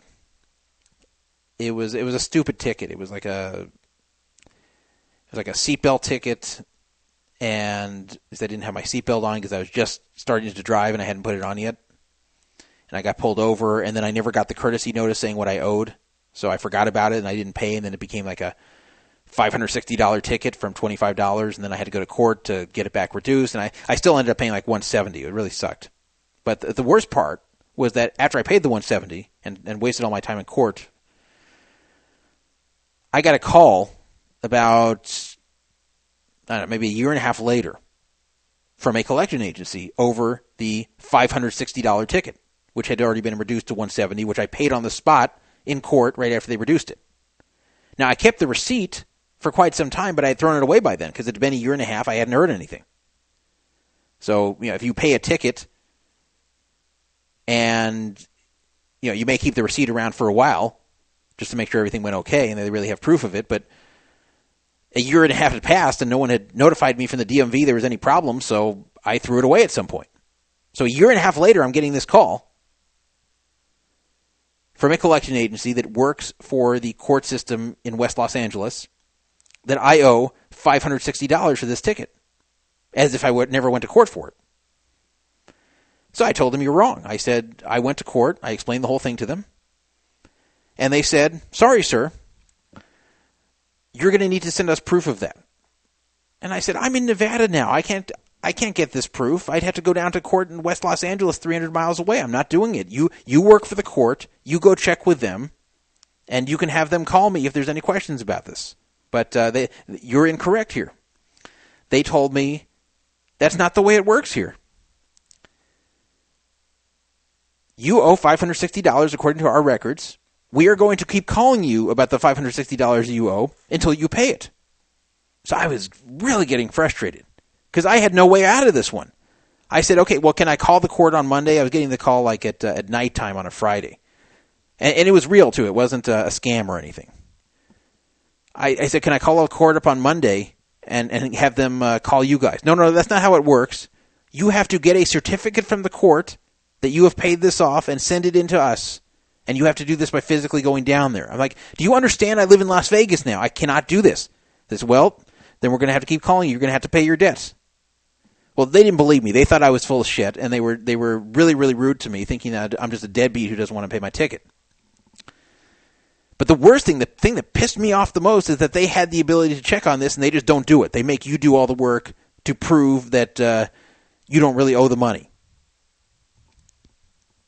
And in fact, they won't even uh, take any call. Like they wouldn't allow me to three way on the court or something like. Uh, on Monday afternoon or something. No, they they were not going to let me do that. I had to send a, a an official statement from them that I could only get by going to court physically, 300 miles away.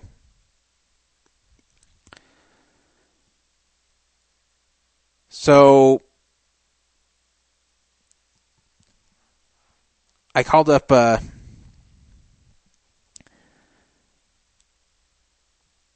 I called up the court on Monday and I said to them, What's going on here? I thought I paid this. They said, Yeah, you did pay it. I said, well, Wait, wait, you show I paid it? They said, Yeah. You don't owe us anything. You you paid $170 you know, a year and a half ago. It's done. I said, Well, tell your collection agency that. Uh, they said, Unfortunately, uh, we don't tell the collection agency anything either. we just send them our list, and then they call the people. So sorry that this happened in error. I said, Yeah, but they're going to keep calling me. They said, I'm sorry, we have no way to do this. There's no procedure we have to do this. So, yes, if you want this to stop, you're going to need to come down here and get the certificate. They, like, there was no way around this. So I said, let me ask you one more question. Does this agency you're using, do they have any power to put this on my credit? And can they do anything to my driver's license or not? I said, I have a license in Nevada now anyway, but can they do anything to me? Or are they just calling to hassle me? They said, well, to tell you the truth, they're just calling to hassle you. They don't have any power. What they do is they report back to us, and then we take action, but we won't take any action here because you don't owe any money. So I said, okay, so if it's a mistake, and they report back to you I'm uncooperative, then nothing will happen. They said, that's correct. So I said, okay, thank you very much. So shortly after that, I got another call from that collection agency. And I explained to them I called the court, and they told me I don't owe anything. And of course, they said, no, we don't believe you. Again, you have to give us proof or we're not going to stop calling you. I said, I see. All right, well, I have one thing to say to you about that. And they said, okay, what's that? I said, suck my dick. And they said, what? I said, you heard me. I said, suck my dick right now. Get down on your knees, get in front of me, pull down my pants, and suck on my dick. And this woman was, sir, that's obscene. That's, that's, that's extremely rude. I said, What you're doing to me is very rude. And she said, This, this is obscene and against the law the way you're talking to me. I said, No, it's not. You're calling me. And what I'm telling you is that if you or anybody else calls me ever again, all I'm going to say is suck my dick. That's my only comment to you from now on is suck my dick. And she said, You can't do that. That's against it. I go, No, it's totally within the law. If you don't want to hear me telling you to suck my dick, then just don't call me. So that's my put that in my notes that I am not going to say anything to you guys when you call me except suck my dick. That's going to be the only thing I ever say to you. And so she says, "But sir, I go suck my dick." She says, "You're not allowed to." I suck my dick. I'm like, oh, I just, I just kept doing that. So finally, she hung up on me. Guess how many calls I got from that collection agency between then and now? Zero point zero. That's right. Telling the collection agency to suck my dick stopped it. This won't always work, but in the case where they were calling me on an erroneous debt that they had no power to harm me in any way for refusing to pay, that was the way to stop them. We just tell them I'm actually going to be obscene.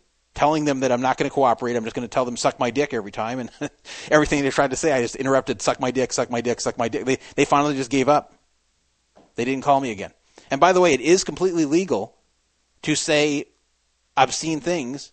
You can be as obscene as you want to someone calling you and bothering you because they are not required to call you. You cannot make obscene phone calls to other people because they're you're calling them and you're subjecting them to it. But if somebody has the option not to call you, to not hear you be obscene, then they cannot make any kind of criminal complaint because the response would be, well, just stop calling the guy then. You don't want to hear him say, suck my dick? Don't call him again. But yeah, I actually told the collections agency to suck my dick several times. And, and that stopped the phone calls. True story.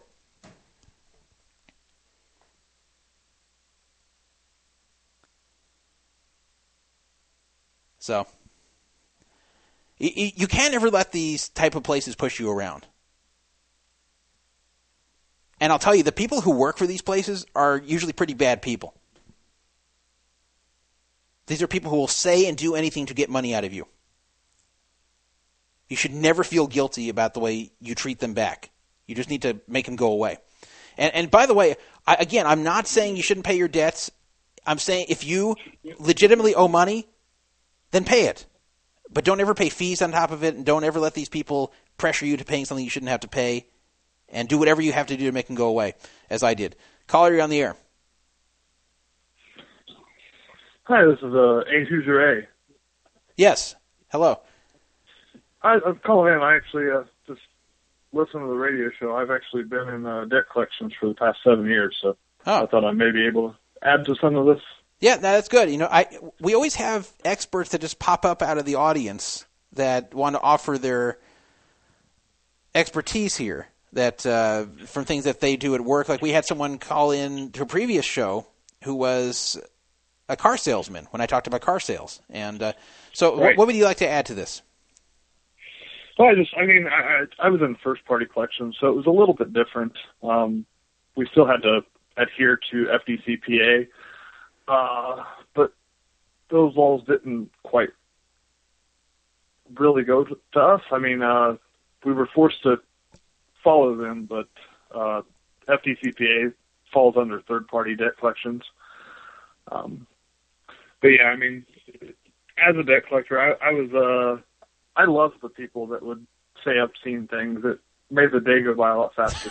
so, so you would have liked to have called me and have me say to suck my dick. Well, at least I said it to a female, though. At least that wasn't like a gay thing. So, but uh, right, yeah. So, so what? Uh, so, okay, when you would do it, though, when you would do the the debt collection, uh, what tactics would you use to get people to pay up? Well, uh, I, I worked for Sallie Mae, uh, so was, and, and I worked in private student loans. So there was a couple of things that that Sallie Mae could actually do legally um, to get them to pay uh, charge-offs and garnishments and stuff like that. So it was a little bit different uh, than what third-party collections would be. Um, I was in late age, so I was actually almost the last step before they would actually default and get wage garnishment. So a lot of the times, uh, if I was able to get them on the phone, it was pretty easy. I mean, I wasn't very aggressive or anything like that. You just Yeah, they I- had a lot of options for student loans and Yeah, yeah, and that's true. And, and I guess if it really was about to go into wage garnishment, then they feel more uh, compelled to do it. And, and and then of course, you know, if this is if you're working for the actual for the company that's collecting the debt, then uh, that's a little different story. An in-house collection versus a, uh, a third-party collection. I, I didn't bring that up, but that's that's true.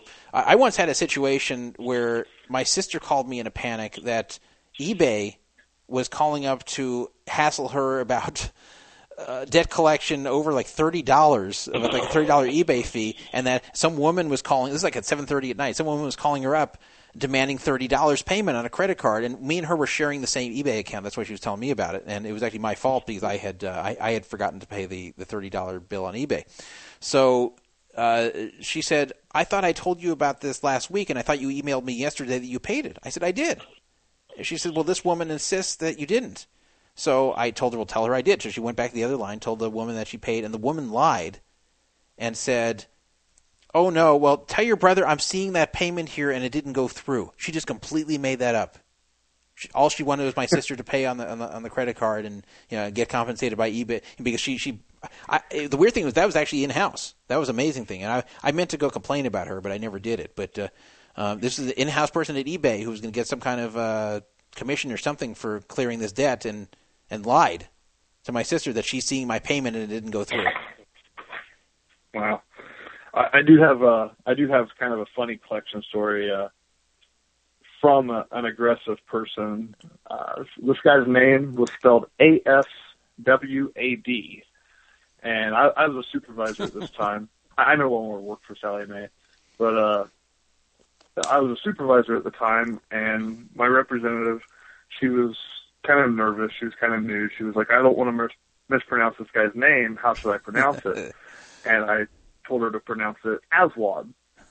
so she calls him, and there was notes that this guy was, you know, always obscene and always yelling and stuff. So he gets on the phone and immediately asks to speak to supervisors. And I get on the phone and I'm like, you know, how can I help you? And he was like, I'm tired of your representatives mispronouncing my name. My name is not Aswad. My name is not Oswad. My name is Aswad. so, I, so, so during that call, I, I, I purposely kept him on the phone as long as I could so I could get to calling him Aswad as many times as I could. Did he end up paying? No, no, he did not. So he actually But- he actually wanted to be an asswad. That's interesting. You you would think that he would Yeah. uh, even if that's the correct pronunciation. You would think that he would actually change it, just so people wouldn't be calling him asswad. I think I think it may have been some sexual thing. He liked being called an asswad. I don't know. And then, and then a, a second quick funny story, and, and this one actually kind of got me in trouble. Um, this was at a uh, a- different collection agency that I worked at after Check and or I I worked for Check and Go, um, which was definitely a, a big change going from private student loans to uh, the bottom feeders of payday loans.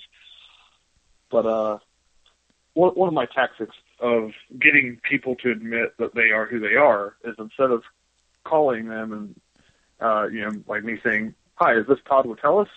Uh, instead of me doing that to give them a chance to say, "Oh no, that's not me," I would call them up and just you know be like, "Hey, Todd, yeah, that's me."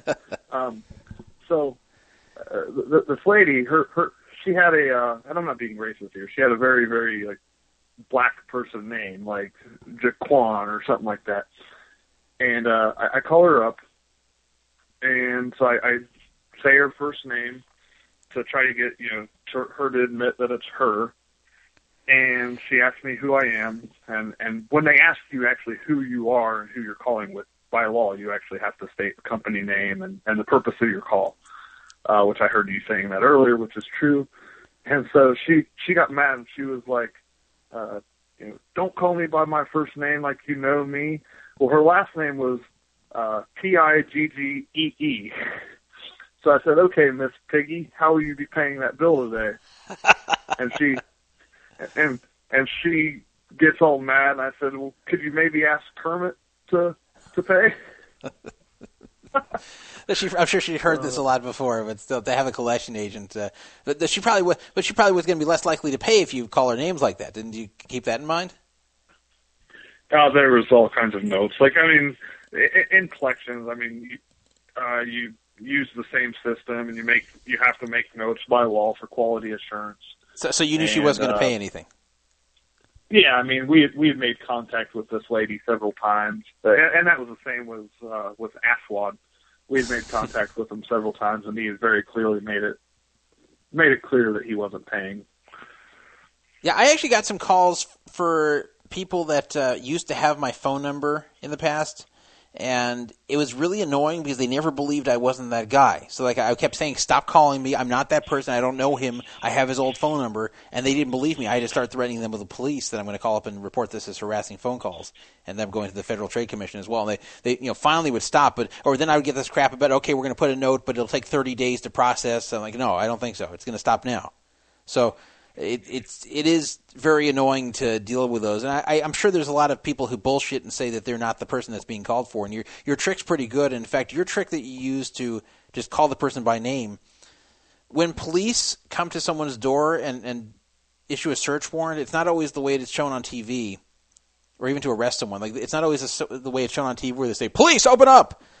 Sometimes it's that way, but sometimes they will knock on the door and just try to get them to open it by, by calling their name or say, "Hey, just, we, we just want to, uh, uh, hey, I want to talk to you about something." They don't say, "Hey, we're the police," but they just uh, they'll say something like that, and right, hoping that if they just sound more friendly, that someone may open it up, and uh, if they're called by name, "Hey, I want to talk to you," and then open it, oh, yeah, we want to talk to you because we're the police and we're going to search your place. Like that's. Uh, uh, they'll do that sometimes to make the whole thing easier, or like in the case of search warrants, to prevent people from destroying evidence while they're trying to get in there. So, Right. Uh, there's also another. Uh, I mean, this doesn't really have any kind of use for you, but there's also another interesting tool that uh, it's a it's a free tool called SpyDialer.com. You can actually go and type in a cell phone number into SpyDialer.com, and it'll actually let you listen to the person's voicemail without actually ever calling the number.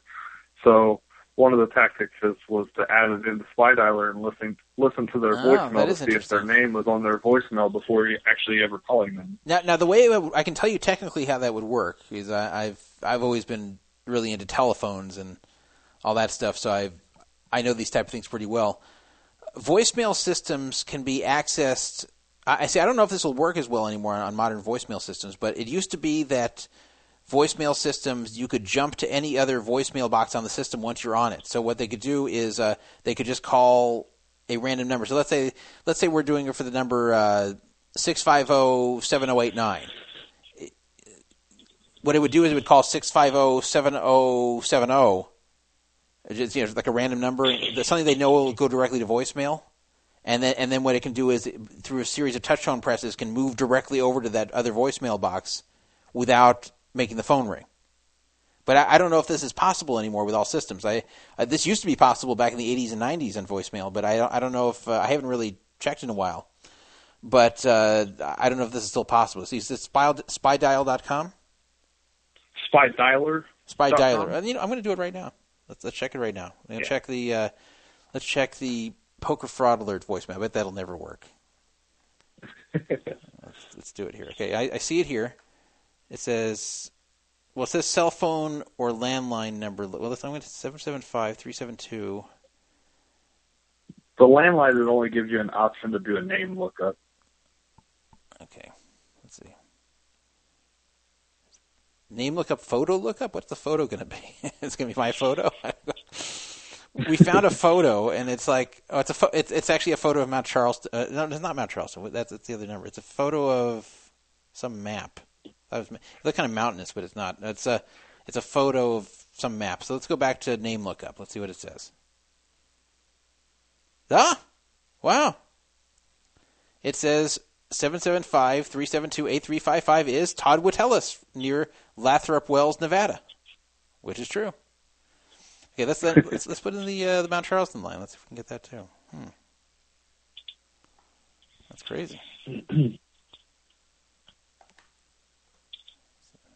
going to use this thing a lot. now our users are going to use this too on each other. But all right, here we go.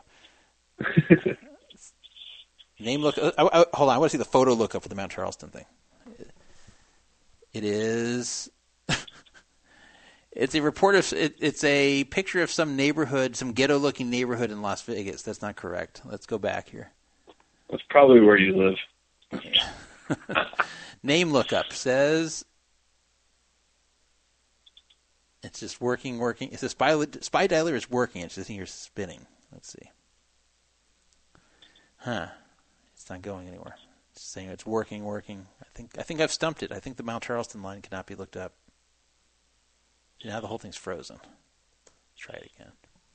It's because it says a secret location. I, I think I think I crashed it. I think the, I think the site's not working now. I'm serious. It's not working anymore. Let me go back there. Spydialer.com. 702-4308. Okay, I got back on. 10808. See, now it's just ignoring me when I'm trying to, trying to enter that number.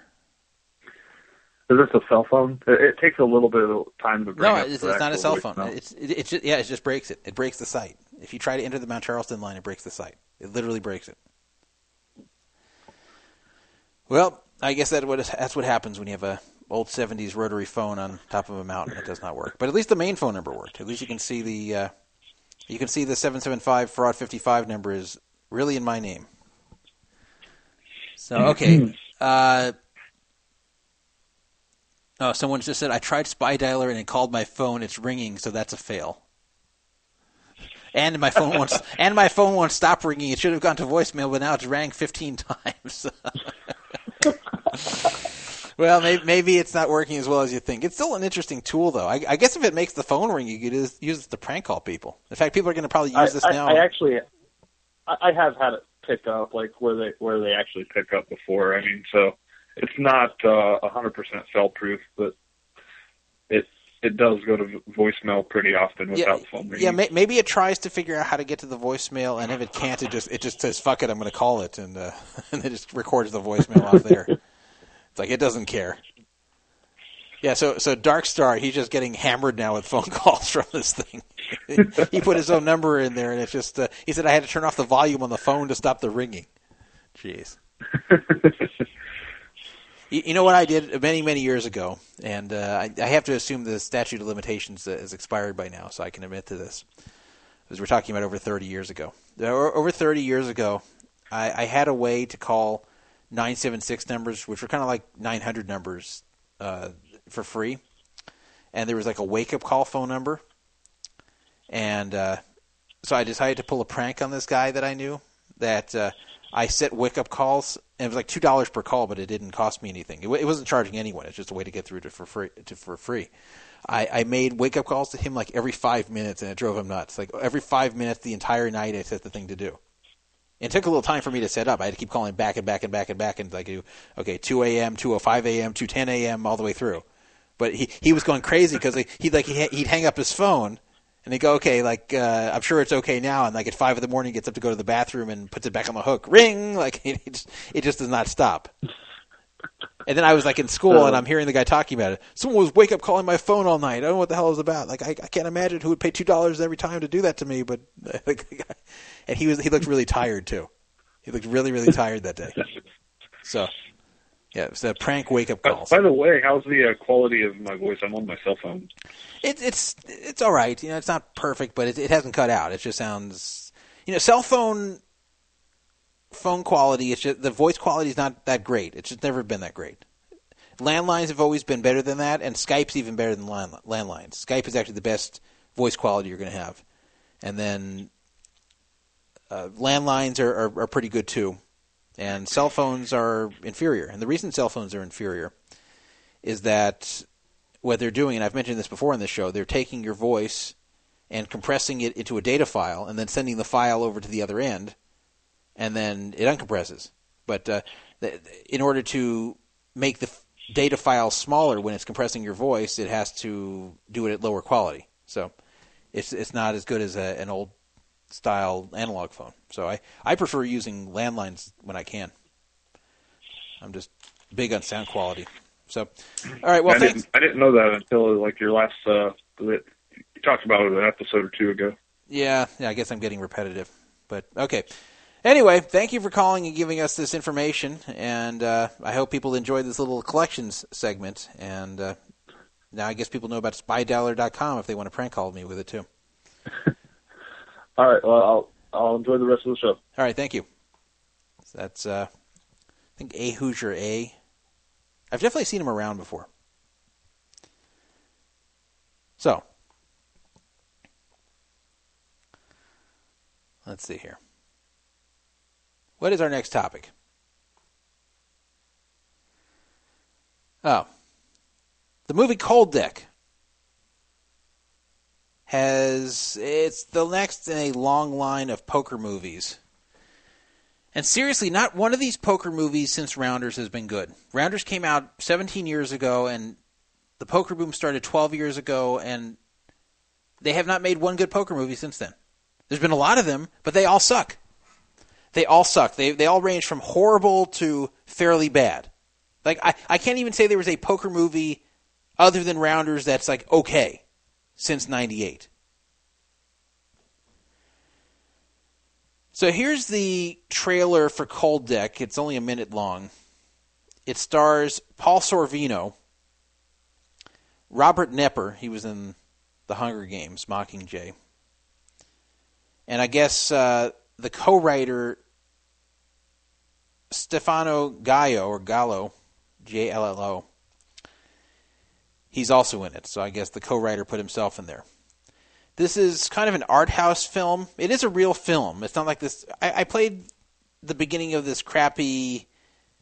I don't remember the name of it. Some kind of awful poker web series that was really, really, really low budget. This is above that. This is actually going to be in a real theater. It's going to be at the Laemmle Theater in Los Angeles, Laemmle NoHo in, uh, I guess it's going to be Laemmle NoHo 7 in Los Angeles on December 4th. However, you can get this on video on demand starting December 1st, anywhere in the country. So this looks like it's a straight to video for the most part, and it appears in one theater as well. And if it has Paul Sorvino in it and Robert Knepper, you know it's like not a nothing film, but it seems pretty low budget, and the chips they show are very cheap looking chips, which always really bugs me. I hate when I see like dollar store chips in movies about poker, especially like in high stakes games. They never use these type of chips. Like I'm talking about the chips you get in a chip set that you buy for twenty bucks. And you know, they're really cheap, they're really light, they're really flimsy. They're crappy. They're they're not like the chips you have in real poker rooms. And that's always the type of chips you see in poker movies, which bugs me too. So those chips do appear here, and you can't see them when I play this trailer, but trust me, they do. And what bugs me and what makes me think this movie's going to suck is that, again, instead of just being about poker, it becomes like a crime thriller, which always means it's going to be terrible. Like it, it means that they're not creative enough to make a good film about poker and have to build a crime thriller into it. And I use thriller very loosely. Here we go.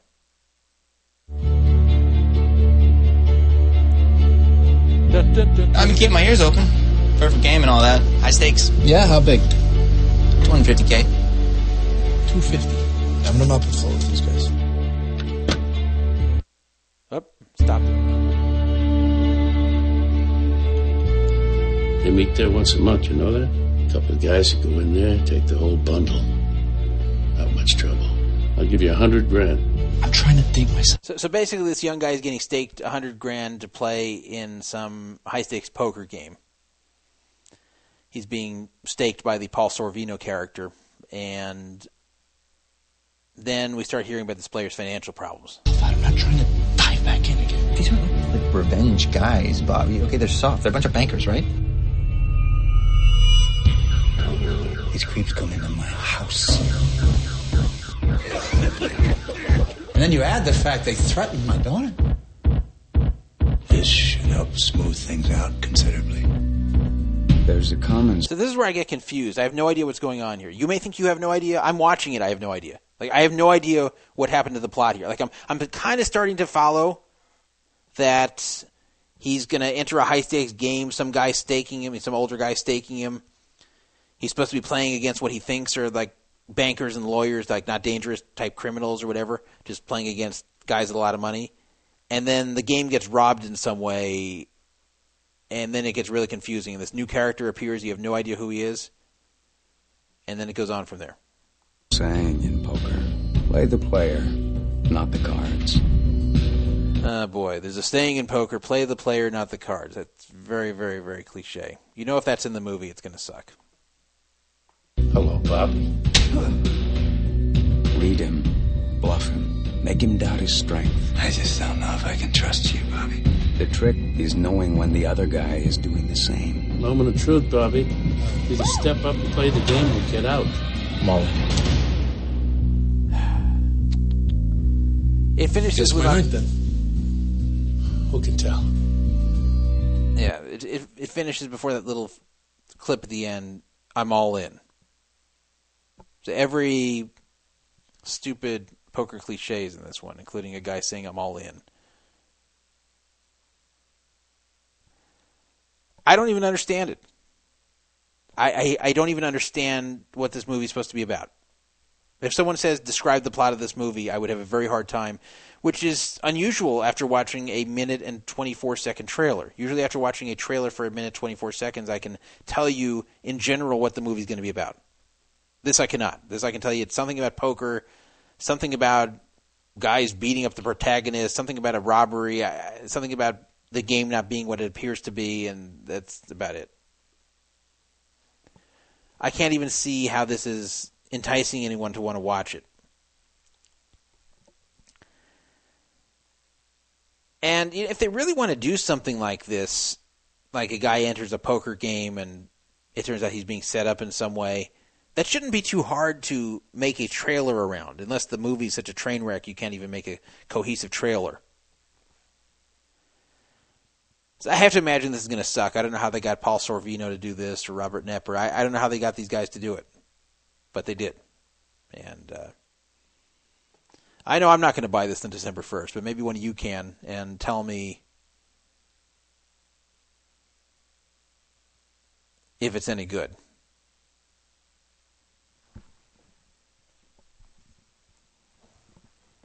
So that's coming out.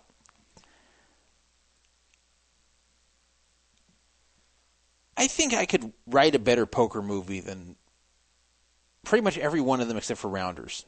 I, th- I think honestly, if someone sat me down and said write a poker movie, I think the only one that I probably could not beat is Rounders. I think every other one of them I could beat because they're so terrible. How could I not beat them? Like I, I, I would know what to avoid. I would know what not to do wrong. I, I could write a compelling enough story that isn't ridiculous. So like, I think I'd beat all the other ones. Yeah, I guess there's Mississippi Grind also, which I never ended up seeing it. That one may not be bad either. That one came out in uh, August, I think. It has okay reviews, so maybe that's an okay movie too. But that's not completely about poker. That's more of a gambling movie. It's uh, the description is down on his luck and facing financial hardship. Jerry teams up with younger, charismatic poker player Curtis in an attempt to change his luck. The two set off on a road trip through the South with visions of winning back what's been lost. But then the even the poster for Mississippi Grind shows one of them throwing dice. So that's not poker.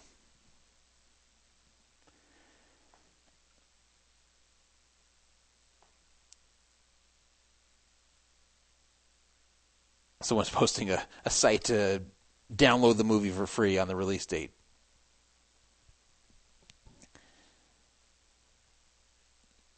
I, I just have a feeling if I were to buy it on video on demand that I'd be very sorry I bought it. I feel like I want to return it. I just think that trailer is very foretelling of what's likely to be a crappy movie. Now, I will tell you the trailers don't always give you the whole story as far as whether the movie's going to be good or not. I've seen great trailers and the movie sucks, and then I have seen lousy trailers of movies that I really enjoyed. Like, listen to this. I'm going to play you a trailer of a movie I'm sure you know and you probably liked.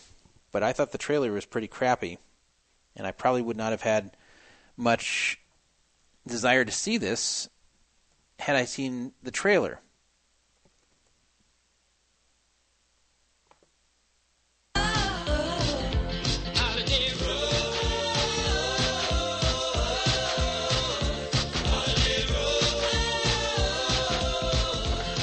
This summer, when you think vacation, think National Lampoon's Vacation.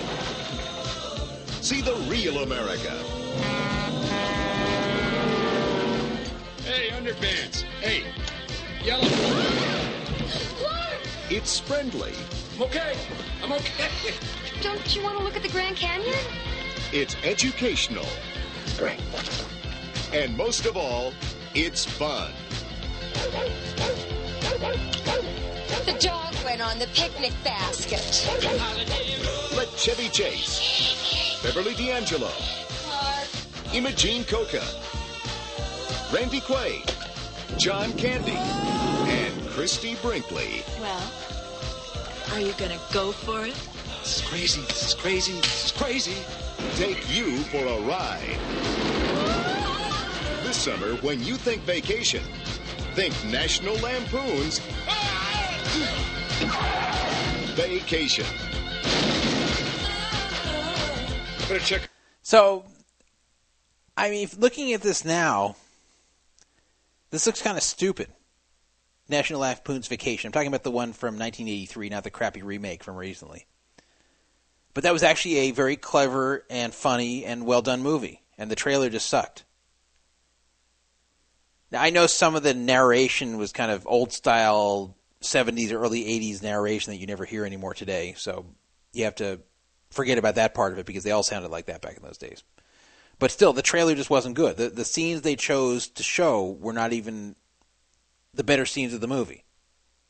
It just wasn't put together very well. The trailer. So I was only 11 in 1983. In fact, I remember seeing this trailer, but it, I, I saw it differently as an 11 year old than I would see it today. But like, uh, if you take me today and transport me 32 years back to 1983, and I see this trailer and, and forget the movie I had actually seen, like don't have a memory of what this movie was, I, I wouldn't want to see it.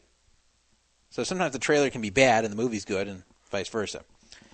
But I don't think Cold Deck is going to do what National Lampoon's Vacation did and outperform its trailer. I think it's going to be as bad as the trailer.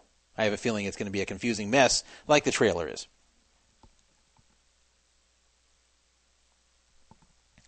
Josie, who's really become active again on Poker Fraud Alert since appearing last week. I think she got inspired by her appearance on here last week, and she's been all over the site since then. But she just wrote in chat, Druff, please stop talking about trailers. It makes me feel inadequate. and uh, of course, Josie identified herself on the radio last week as trailer trash. She said that she is pretty trailer trash. I think those are her words. So basically, she has a high self esteem when it comes to her looks, but uh, not that high of a self esteem when it comes to uh, her background and lifestyle. Alrighty. There's a new limit hold'em poker bot at Caesars Properties. Right now, the only place I know it is for sure is at Harrah's Las Vegas, but it may be elsewhere. And if it's not, it probably will be soon.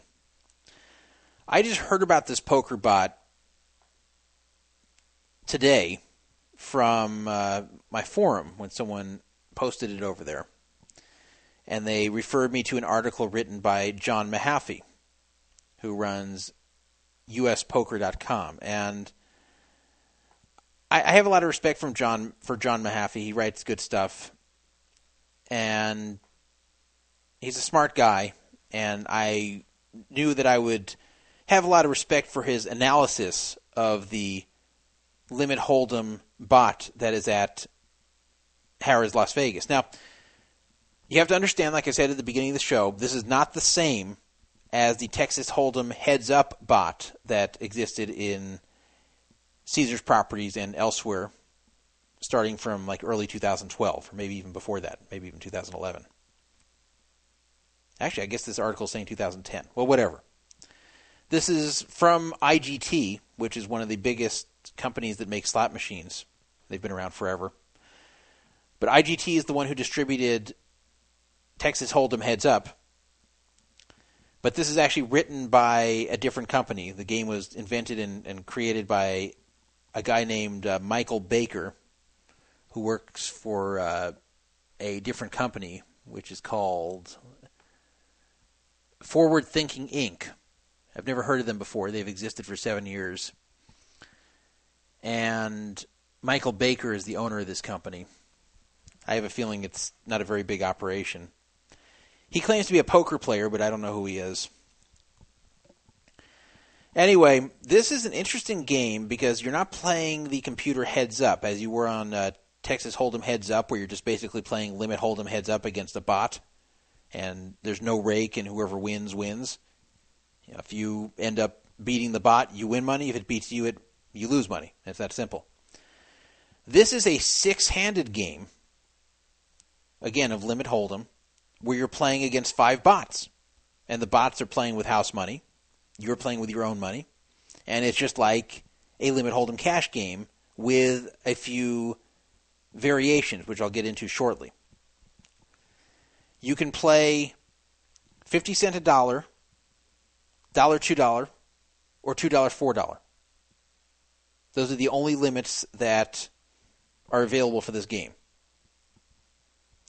That sounds pretty low, but it's not that low. It actually adds up pretty quickly. Now, first I want to give you the bad news. The rake for this game is pretty high.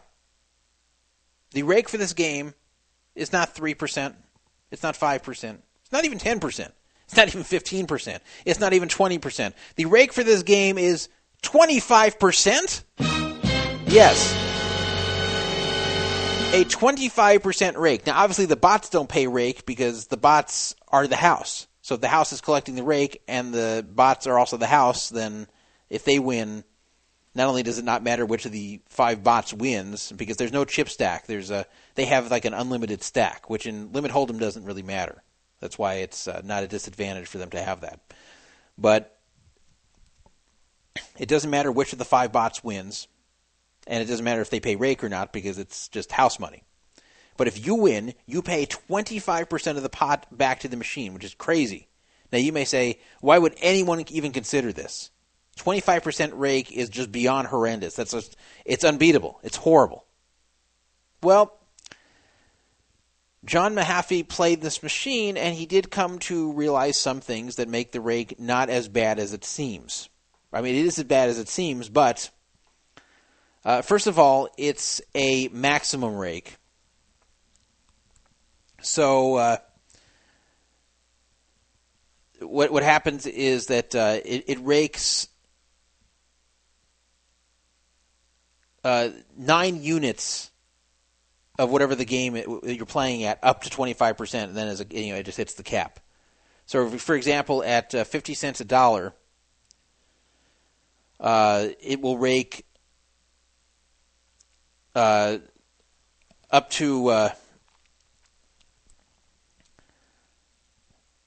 it, will rake up to 25%, but it always rakes nine units but but no more than twenty five percent. But it can also be less than that. So if the if the uh, so the rate can can end up less than twenty five, but not substantially less.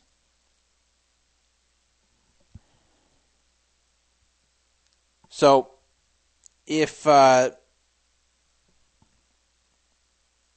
if the pot's really big, then it's not going to necessarily be uh, twenty five percent. It'll just be nine units. So, fifty cents a dollar, it's two twenty five is the max rake. That's two dollars twenty five cents. At dollar two dollar, it's four dollars fifty cents, and at two dollars four dollar, it's a whopping rake of nine dollars. That is the maximum rake that uh, you'll end up paying. So if the pot's huge, you still won't pay more than nine dollars. For example, at two dollar four dollar. I mean, how how huge can it be? A two dollar four dollar limit, but I'm saying like if the pot ends up uh, eighty dollars, you're still only going to pay nine dollars, which is still more than ten percent, but uh, you're not paying twenty five percent. But but the bottom line is, uh, John Mehaffey analyzed his play on the machine and found that the rake was still around twenty percent when you add all that together. So, with such a rake, with rake that was averaging near 20%, how could you possibly beat the game? Well, there's a few advantages the player has here. First of all, all of the bots fold their hand face up during the hand. So if you think of a normal Texas Hold'em game, limit or no limit, when people fold, you don't get to see what they had. Imagine playing a game where everybody who folds shows their hand to you. So, for example, let's say you have pocket fours and someone in late position opens, and you're about to hit that three bet button and three bet them with the pocket fours, and then you see that the guy right before you act folds 7 4 offsuit. Well, there goes one of your fours. Now you don't want to play the pocket fours anymore because uh, your chance of hitting the set has just been cut by half. So now you would fold those fours, whereas before you would probably three bet the fours. Uh, also, as far as chasing straights and flushes, if you see that uh, the cards that you would need for your straight or flush, some of them are out already from people who have folded, you may not choose to chase them, where otherwise you usually have to. It's it's very hard to fold a straight or flush draw, at least an open-ended straight or flush draw in limit hold'em, even for a lot of action. So now you actually can if you see enough cards go out that uh, take away from your draw. So that's good. Even better is the fact that the players you face are awful. The bots are not bots who are playing an optimal strategy. It's not like playing the Texas Hold'em heads up bot, which was very very skilled and very good. You're playing against five fish. You're playing against players, and when I say players, I mean bot players that will just chase everything. And will sometimes pay off on the river with nonsensical hands. He even found that uh, one time he bet the river, and one of the bots called him with the worst possible hand. He once had a he once had a bot call him with five high, with a two and three on the board. So the board was like two three nine king ace, and a bot called him with four five, the very worst possible hand, known as the nut low. That doesn't happen all the time, but uh, he even saw that occur, where the, the bot called with just basically to give away money. Uh, they also will chase any kind of back draw, backdoor draw, no matter how ridiculous. So, let's say the bot had Jack eight offsuit with the eight of spades, and let's say the board is uh, Ace of Spades, King of Spades, Two of Clubs, and they have Jack eight with the Eight of Spades. So that's that's a horrible hand, Jack eight, in that spot. But the bot would actually call this down because the Eight of Spades could make a one card flush, and the Jack could make a one card straight with runner runner card. So as you can imagine, these players are t- horrible, and they're calling and chasing everything. So you're going to have a, a lot of these bots calling you all the way down to the end. You can't bluff them. They call so much, bluffing is never worth it, according to John Mehaffey, and I believe him. In general, it's hard to bluff bots in, in limit hold'em when you're playing a bot, but here it's like impossible. And also, when the pot gets repeatedly raised, especially pre-flop, that usually means the bot is very strong. So if it's going to be capped before the flop, you're almost always against kings or aces, which is a big tell. Uh, the bots don't raise very much before the flop period. They like to just uh, get in cheaply and chase. So if they're re-raising you, they probably have an excellent hand. And after the flop, if you're being raised a lot, they tend to have a very strong hand. So these are bad players. They're, they're pretty easy to read. They will chase, chase, chase awful, you know, tiny draws or draws that are even ones that are not even likely to be good if they get there. They'll occasionally call you down with a nut low. So you're going to be much, much better than all five bots playing against you on this machine. Much better if you're a semi-competent limit hold'em player. You don't have to be a great player. You have to just be an okay limit hold'em player. You'll be way better than any of those bots. But remember the 25% rake. Even if you want to say 20% when you average it out, that's still horrible, horrible rake. Plus, you lose if you just don't run well and the bots suck out on you. You can lose that way too. So, can you beat the bots and that horrible rake.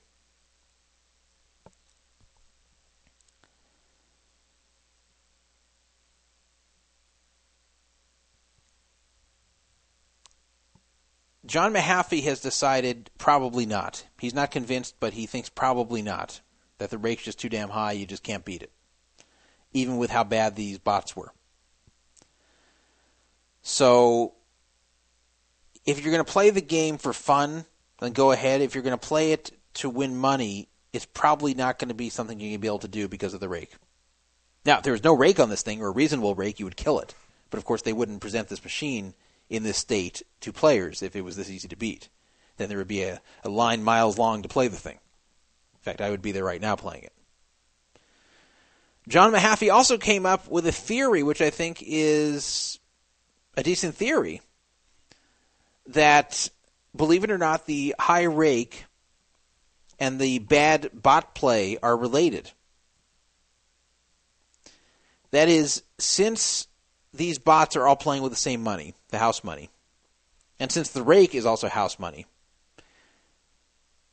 with a 25% rake, it means that if you have three opponents in the hand with you, one is basically able to draw for free against you.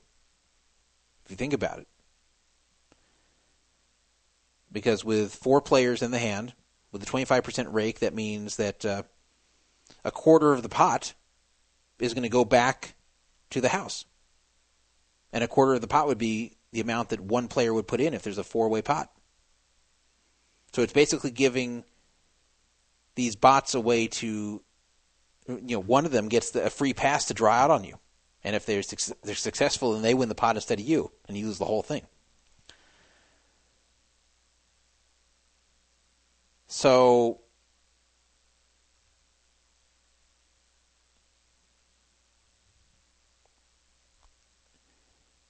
with uh, with two bots in the hand and a human player, one more bot chasing is basically negligible.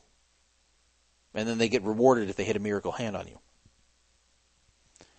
So that's that's a big problem. That's a big problem. Is that uh,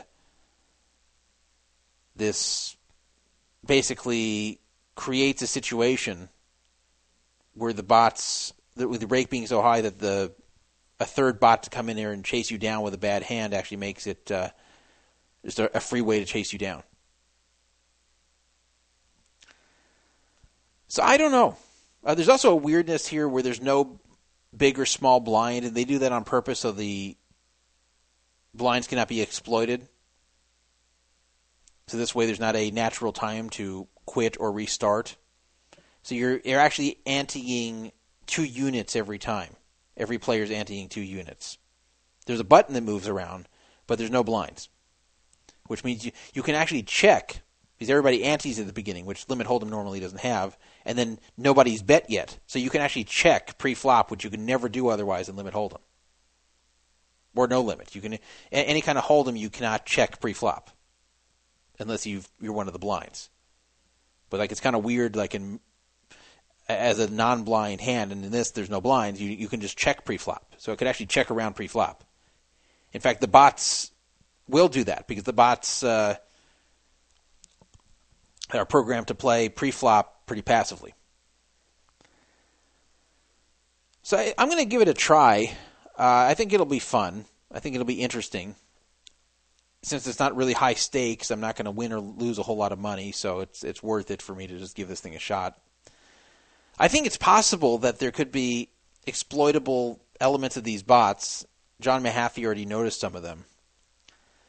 To where maybe, maybe, maybe they're so bad you can actually overcome that horrible rake. But I still don't think so. But if you're ever going to be able to exploit it and beat the game, it's going to be now. It's not going to be a year from now. It's not going to be six months from now. Because if the game starts to lose, if there's too many people beating it, they're going to upgrade it. In fact, they're going to upgrade it anyway they upgraded the Texas Hold'em heads up bot several times to where it became really, really, really tough.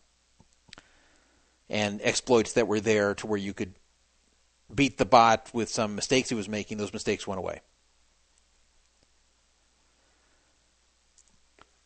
So, what if you want to use this thing to earn total reward status? What if you want to get to diamond, which is the second highest tier level, or seven stars, which is the highest one? What if you want to do that and use this machine to get there?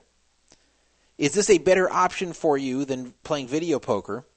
And can you get there quicker than playing video poker? The answer is number one, I don't know if it's a better option or worse. I think it's worse, but I'll see. And number two, I think it's going to take you about the same time, provided you play the maximum level of $2, $4. And I'll explain. And this is where John Mehaffey gets a few things incorrect. He, he doesn't seem to know the total rewards program very well. And nor do some people posting the 2 plus 2 thread that's discussing this. But I know the total rewards program very well, so let me tell you if you want to play this thing and earn total reward status, how you do it. Uh, first of all, you need to keep in mind what you're shooting for are either 2,500 or 5,000 tier credits in a day. A day is usually from 6 a.m. to 6 a.m. So a, a total rewards day doesn't start at midnight like a regular day does. It starts at 6. And it ends at 5.59, actually, not 6. So uh, that's the time you have to keep in mind. And when I say 5,000 or 2,500 tier credits earned in a day, I mean in that time period between 6 a.m. and 5.59 a.m. the next day,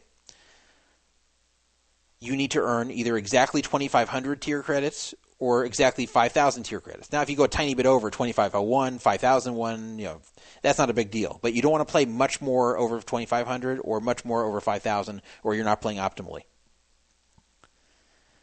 If you do this, they give you a bonus which is basically tripling what you earned in tier credits. So if you earn 2,500 tier credits, they give you 2,500 bonus credits. Then if you keep playing, you don't get any more bonus credits. But once you reach 5,000, then you get another 5,000 bonus tier credits again. So basically, if you earn exactly 2,500 tier credits, you end up with 7,500 tier credits for the day. If you earn 5,000 for the day, you end up with 15,000. 15,000, by the way, is what you need to be diamond. So you just do this one day. You play 5,000 tier credits in one day between 6 a.m. and 5:59 a.m. and you'll get to be diamond in a day. Seven stars is 10 times that. That requires 150,000 tier credits. So you'll need to do this on 10 different days. Do not ever play anything different than 2,500 tier credits or 5,000 tier credits, or you're not doing it optimally, because then you're not going to get the bonuses, and the bonuses is what makes it so much faster. That's what allows you to basically earn 150,000 tier credits in what would normally be 50,000. Now, how, how fast do you earn tier credits in this machine? Well, you earn one tier credit on this machine for every $10 you bet. And when I say bet, I mean for every bet you place during the hand. So let's take the $2, $4 game. Okay? Let's say you raise pre flop, so that's $4 right there then you someone bets into you on the flop and you raise again. That becomes another four dollars. Now the turn it, it, becomes doubled, so the turn each bet is a multiple of four. So you you already put eight dollars in. On the turn, you bet and they call, so that makes it twelve dollars you bet. And on the river, you bet again and they call. So that means you've bet sixteen dollars. The size of the pot doesn't matter. The amount you have put in to the pot is sixteen dollars here. For this, you would earn 1.6 tier credits. And yes, it does have fractional tier credits. You won't see them in your total, but then uh, the next hand, if you only were to earn 0.4 tier credit, you'd get another one if you had 1.6 already. So that's how it works. For every $10 you wager, you get one tier credit. So to earn 5,000 tier credits in a day, you would need to wager fifty thousand dollars at the two four machine, which sounds crazy, but it goes very fast. Limit hold'em goes very fast because there's no there's no tanking. You're you're playing against bots, so they're uh, they're acting super quickly. There's actually a button to finish off the hand if you've already folded because you don't really care who wins. You can watch them play each other, but there's no point. So if you already folded, you can press a button called end hand and it starts a new hand. So you can speed through it that way. John Mehaffey figured out that at the highest game, 2 4, most players can probably cycle through about $10,000 worth of action in an hour.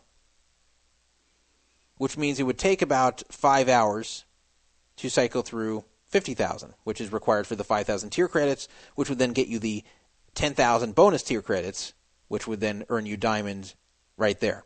And when you have diamond status, you have diamond f- for the entire rest of the calendar year, plus the whole next calendar year, plus three months of the following calendar year. So if you earn diamond today, November 19th, you would have it until March 31st, 2017. But let's say you earn diamond on January 1st. Well, then you'd have it until March 31st, 2018. So you may want to keep that in mind if you're going to try to earn status. Maybe you should wait till January 1st, where you'll get a whole additional year. And when I say you'll have it until then, I really mean you don't have to play anything again, and you will have that status all the way up until that date. So if you earn this on January 1st, 2016, you'll have it until March 31st, 2018, unless they change something. So the worst time to earn diamond or seven star is at the end of the year because you don't get as much time out of it. But you may want to do it anyway because maybe they're going to change this tier credit per ten dollars wager. They could change it to something much higher. They could even take away the comps completely. Now tier credits don't earn you any comps actually. That's just determining your status. The comps come from what are known as reward credits, which give you one penny of comp power per reward credit earned. You earn a reward credit on this machine at the same rate you earn tier credits, except there's no bonuses involved. So if you run $50,000 through the machine, you will earn 5,000 reward credits, which is worth a whopping $50. So that's not very much. You're gonna it'll add up if you do enough of it, but you, don't play this for the comps because you're not going to get much. Uh, there's some people are saying maybe you should play this and just forget about the reward credits, but you'll get a lot of nice offers in the in the mail for hotel rooms, for free play, for food. Probably not. Caesars has cut way back on this. You're going to probably get crappy offers. Unless you have a new total rewards card, then you'll probably get some good offers. So if you don't have a total rewards card yet at all, this is a good time to get one and try playing this. But if you already have one, you're not going to get that great as far as offers are concerned. But again, you're more likely to get better stuff now as opposed to later when they may adjust this. They adjusted the Texas Hold'em heads up bot in 2012 and then again in 2013 to where you don't earn as many tier credits or reward credits for playing it before taking it out entirely. So I'm not sure where you can find it right now besides Harrah's Las Vegas, but it's worth giving a shot if you have any kind of competency at Limit Hold'em. And remember, if you play it, don't play it the same way you'd play human players in Limit Hold'em. Make sure you read John Mehaffey's article on USPoker.com regarding the Limit Hold'em 6 Max bot. He's already done a lot of research on it. It'll help you a lot with how to play, and I'm definitely going to review this before I play. Uh, Matt the Rat, hello. Hey, how's it going? All right, so what's going on, Matt? Um, you were just talking about uh, comps and stuff. In the last I would probably say five months, I have literally received about 50 to 60 different uh, offers of they're going to fly me down, free hotels, Britney show, and all that crap. So I, I don't know. It seems like I, I'm getting it by email, so I'm getting just tons of offers. Well, th- yeah, this can happen. This is from the marketing department at Caesars. This is not the same as when hosts comp you. This is the marketing department, and uh, yeah, sometimes these can start up out of nowhere. I know you're out of market where you live. You're pretty far away in in BC. Yeah. So that's why there's they may for whatever reason it's determined that they want your action again. Now, now what kind of cash offers? Not cash, but like free play offers are you getting? Um. Well, they say four hundred dollars, but what it is is two hundred dollars of play on like one trip and 200 for the next trip. Okay, so that's really too much. See, that's not that wonderful. But, yeah, but I mean, it is now. It's it's kind of funny because um, I I've been diamond for a few years now, and I I get the five free days. So, but they're saying, oh, we'll comp you here and here, but they you know they're offering more stuff. They even sent me an email, or some guy sent me an email that he's, oh, I'm your executive host. Now I haven't contacted him. I don't know if it's worth it because I don't want to go down there one time and play a few poker tournaments and not hit the tables, and then they're like they're watching my action, and it's like, well, we're sending this guy all these free offers, and he's not really playing. The, much. the host is not going to impact your offers. He doesn't have that power. It's, it's the computer that decides that. But uh, at the same time, it's, it's not bad to avoid the host because they, they still get on your back to play, and they and, and if you ever need them to help you for something, they get pissed. I was discussing this on another forum uh, actually earlier today that hosts, uh, if they give you things like hotel rooms. I'm not, I'm not talking about you responding to offers. I'm talking about them out of their own comp pool giving you uh, uh, hotel rooms or, or food or wh- whatever. Uh, they expect you to play to kind of earn this for them. And, and when I say play, I mean now play, not pl- play last trip. I mean play whenever you're getting the stuff.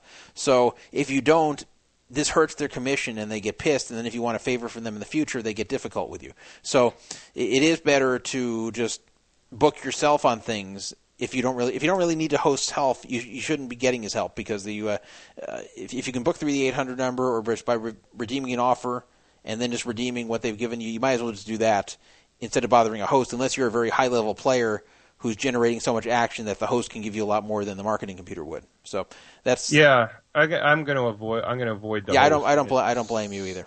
I, I, it's um I uh, yeah, but I am getting a. I just want to let you know I'm getting a ton of offers compared to years past for about the same level of play. Yeah, for you know, once in a while the computer just decides it wants you back uh, through some kind of formula, maybe uh, based upon the frequency of you coming. It decides that it maybe it can entice you to come more, or or it's decided based upon something you did that you're a worse player than you really are. I, I've seen a lot of these things before where it just inexplicably offers people a lot of stuff in a short period of time, and then, and then it goes quiet again. So you never know. There's some things I can't figure out that the marketing computer does. But this, this is all being done by computer. No human being is making these offers. Yeah, ex- exactly. And I just, um, I'm trying to avoid. I, I don't know. I just I don't want to go down there just for the sake of going down because I got a free offer because I can get that anyway. So the only the only difference now is they're willing to pay my airfare with you know another person too, which I've never had before.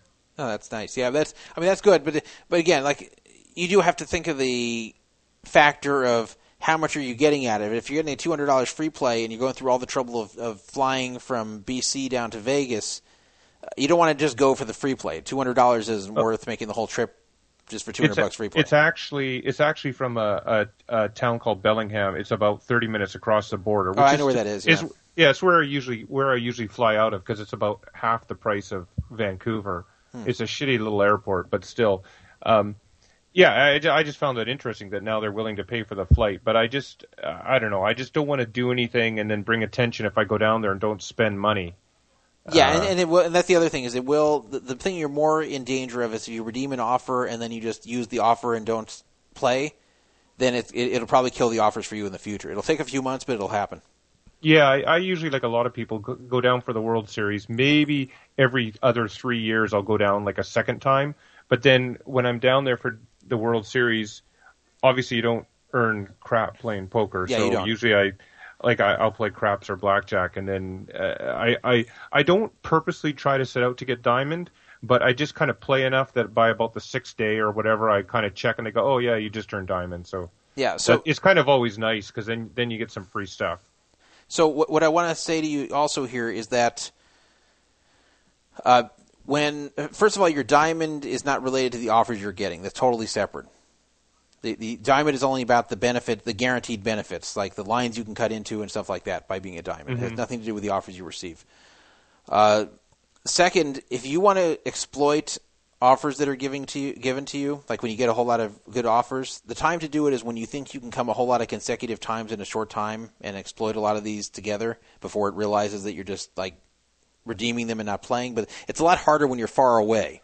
Like when you're when you're in a drivable distance, then you can say, okay, I'm just going to make like trips to Vegas several times or trips down to the Harrah's Rincon if you live in LA, like a whole bunch of times, and use these offers before the computer realizes that that's all I'm doing and it's not going to cut my offers for a few months because it's always slow on this. So I'll have hit it for like thousands of dollars in free play before it, it realizes this. And I know someone who did this, in fact, last year and was very successful. With they, you know, they got uh, uh, they redeemed over two thousand dollars worth of offers and, and some other stuff as well on top of it, uh, and then just didn't play a dime. And they're not getting anything now, but they just figured I'm, I'm going to hit all this all at once before it realizes I'm not playing anymore. Uh, but if you just make an odd trip here and there and don't play, then it's going to stop this. So you may, you you probably are wise to wait for a time when you're going to you know maybe be there anyway or can redeem more more of this than normally you could.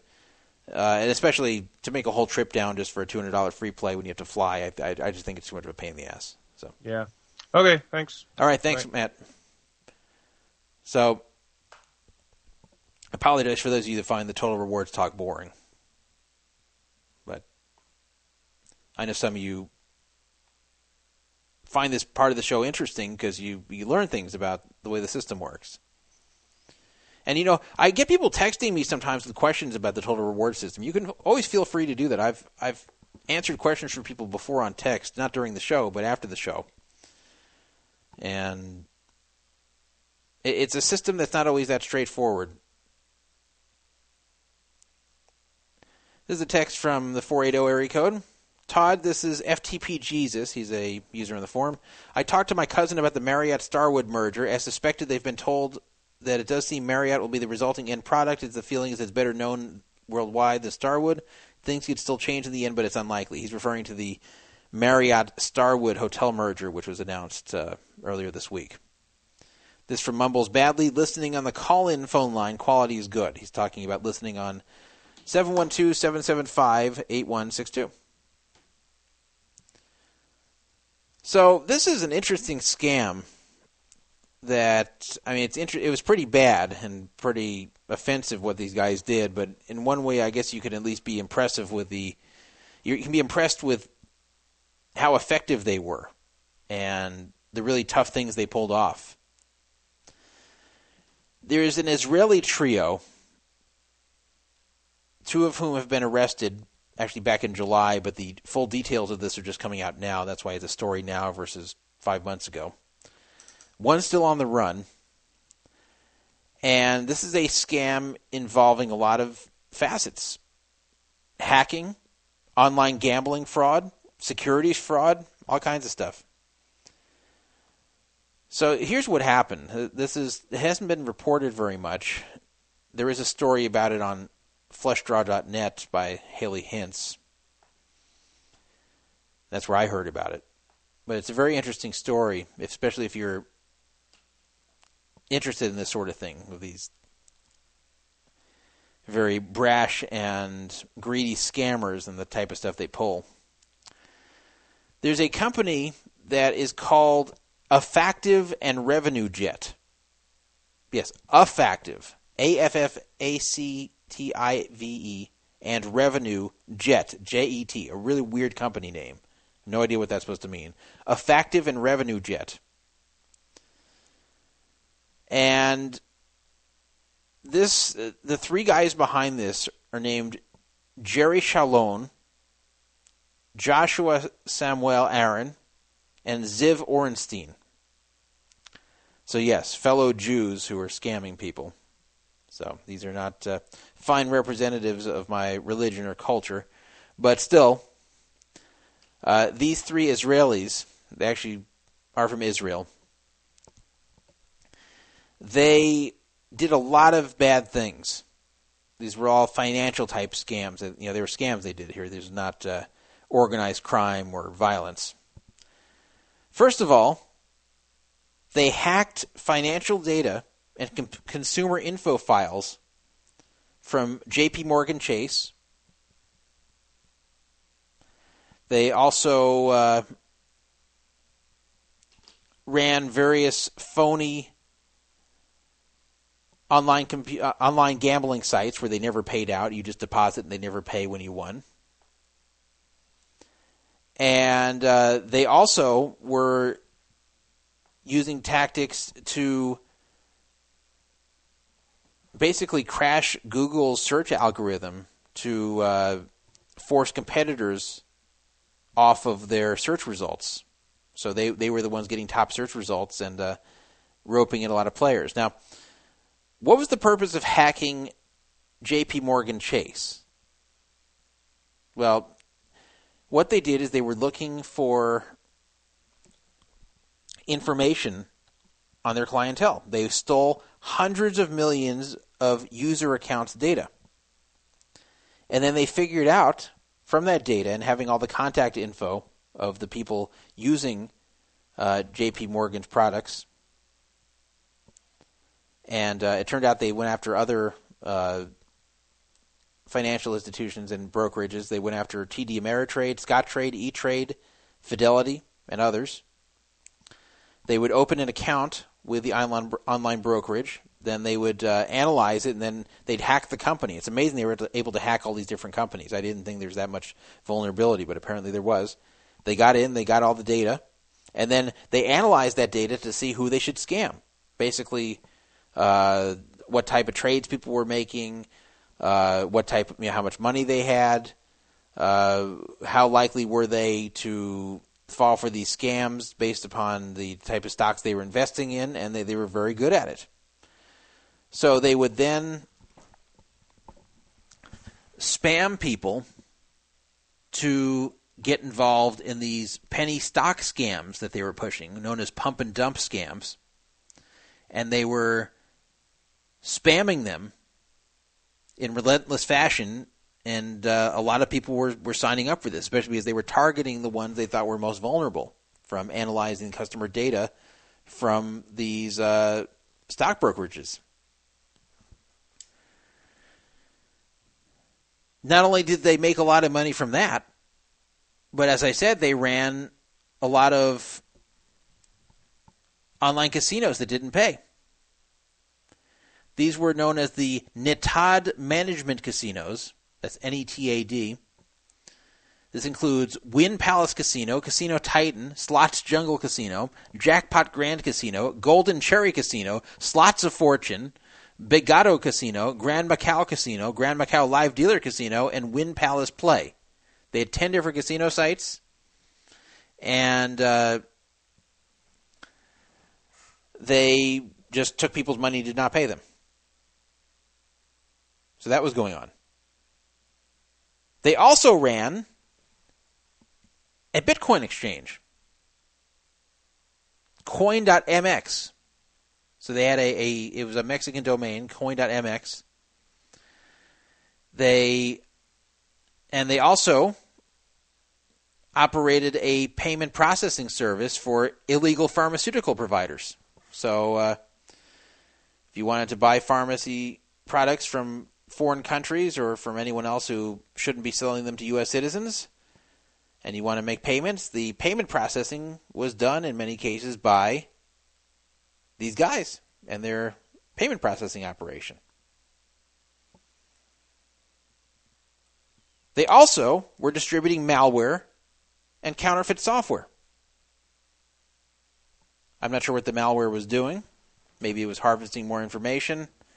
Maybe it was that scam where it says there's something wrong with your computer and you're supposed to call some 800 number to get, quote, technical support to clear it up. And in reality, they're just scamming you and they're creating the problem that they're fixing. But they were doing that as well. It turns out that this entire scam, well, I'm not even sure how much it was, but that uh, Shalon, remember the first co conspirator here, the Gery Shalon is his name. He himself made out with one million dollars times 100. He made a hundred million dollars, and that money is now in Swiss bank accounts, and they cannot find it or access it. So even though this whole thing has been ended Shalon has been arrested. Orenstein has been arrested. Aaron is hiding in Russia, apparently. And they think a lot of this was being done from Russia, where you know these guys were Israelis, but they were uh, doing a lot of this in Russia. The victims were Americans, as you might guess, because they were uh, hacking those brokerage accounts belonging to Americans. Israel is going to be extraditing Shalon and Orenstein to the United States to face charges. Again, the U.S. Attorney's Office in the Southern District of New York is involved here, led by Preet Bharara. And they are going to be facing 23 felony charges money laundering conspiracy, unlawful internet gambling, unlawful payment processing, computer hacking, wire fraud, conspiracy to commit securities fraud, document fraud, aggravated identity theft, and other charges.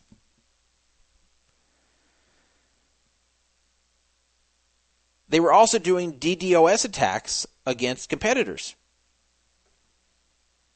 Apparently, anybody who reported on what these guys were doing, anybody who's reporting the scams that were being run on their online casinos, were being DDoSed. I am glad that Poker Fraud Alert never covered what they were doing with those casinos because uh, you may not be able to hear this show if that were the case because they were well I guess you could now because they're in prison but they were hammering sites with DDoS attacks so people could not read the posts about what they were doing. Any site that was attempting to expose what they were doing was getting DDoSed. Something else they did was they were hacking WordPress blogs and they were uh, overloading Google's search algorithms in some way and directing a lot of the search traffic to their sites. So that was the way of moving up on Google. They would hack WordPress blogs and uh, insert scripts into them to screw up the Google search algorithms, and that, that's pretty impressive. I didn't even know that could be done. I don't even know specifically what they did, but that's the accusation that they somehow overloaded Google search algorithms and this ended up directing the traffic over to their site. They they moved their Google rank way up. So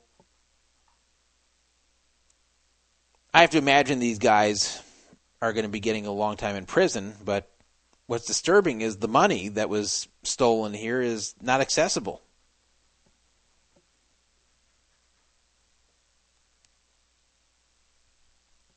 I don't think they've been able to recover it.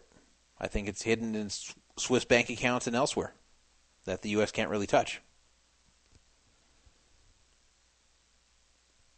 So it's also been alleged that they owned or controlled 75 different shell companies, traveled under different names. They had 30 phony passports between them, these three guys. Of those 30 passports, 16 of them are from different countries. It's amazing these guys even got caught. So they, they really had their hand in everything.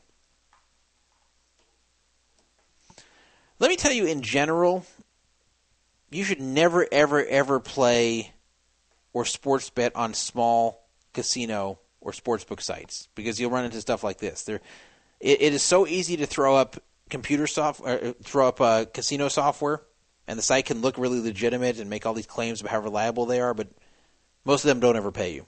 Most of them are scams. You really should just avoid playing online casinos because they're probably cheating you anyway, even if they're going to pay. But if you're going to play one, make sure you're going to play on a large site where you at least know they will pay you, like Bovada. Don't ever play on the Wynn Palace Casino or Casino Titan Slots Jungle Casino, Grand Macau Casino. And don't don't ever be fooled by the names that can sound like they're affiliated with something that's familiar, like the Grand Macau Casino. You you play on that, you you figure you're playing in the online version of a major casino in Macau, but you're not. It's just a casino that Israeli guys made up and called it the Grand Macau Casino, since Macau is associated with gambling.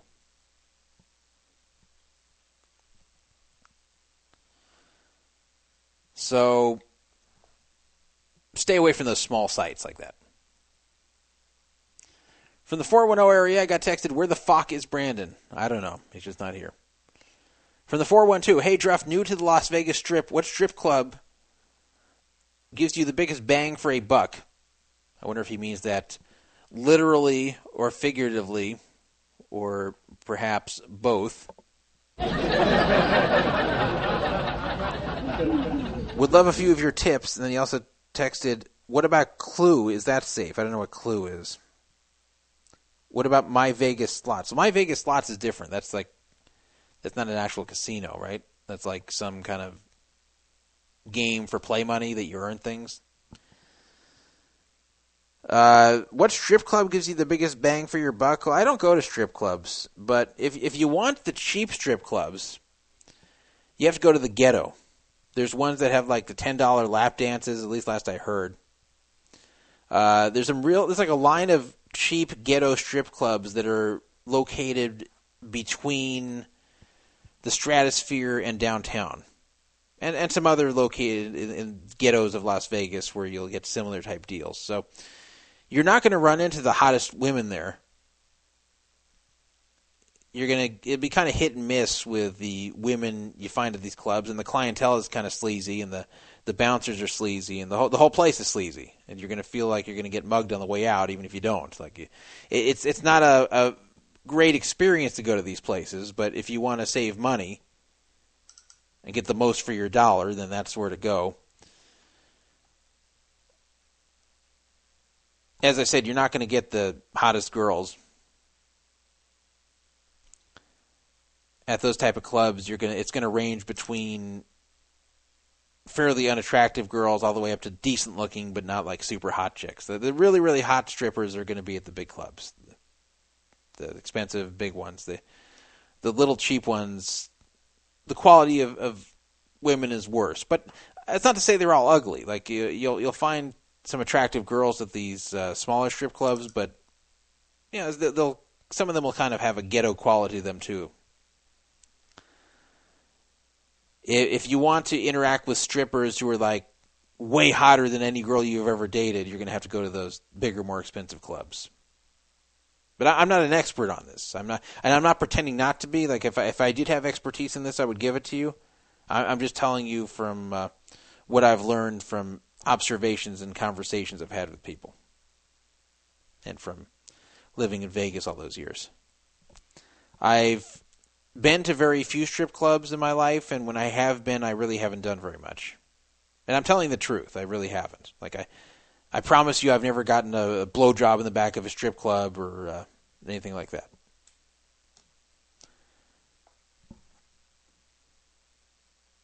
Uh, this person's asking more or less hookers. Well, not necessarily. I mean, yes, there's a crossover. There's definitely a crossover these strip clubs where some of them are kind of just glorified hookers. But it depends. It varies from girl to girl. There's even clubs where some of the girls act as hookers and will do anything, and other ones won't do any more than give you a lap dance. You have to kind of just feel it out, literally and figuratively, if that's what you're into. Uh, you also have to think about what your goal is here when you go to strip club. Uh, if if it really is to have some kind of sexual interaction, if you want to have a blow job or have sex with you know you might as well just get a prostitute honestly. And you'll probably get away cheaper. Not that it's cheap in vegas to get a prostitute but the strip clubs it adds up very quickly especially if you want them to do more. Now as i said the ghetto ones you can probably get it done pretty cheaply but it varies from girl to girl uh, I don't know what the best ones in Vegas are, but I, am just talking about all the high end ones, all the ones that you've probably heard about. Those are the bigger ones. Basically, if you've heard of it, if it's a known strip club in Vegas, then it's, it, that's what I mean by one of the better ones. If it's a if it's some off out of the way one in the ghetto, that's what I'm saying is the cheaper one.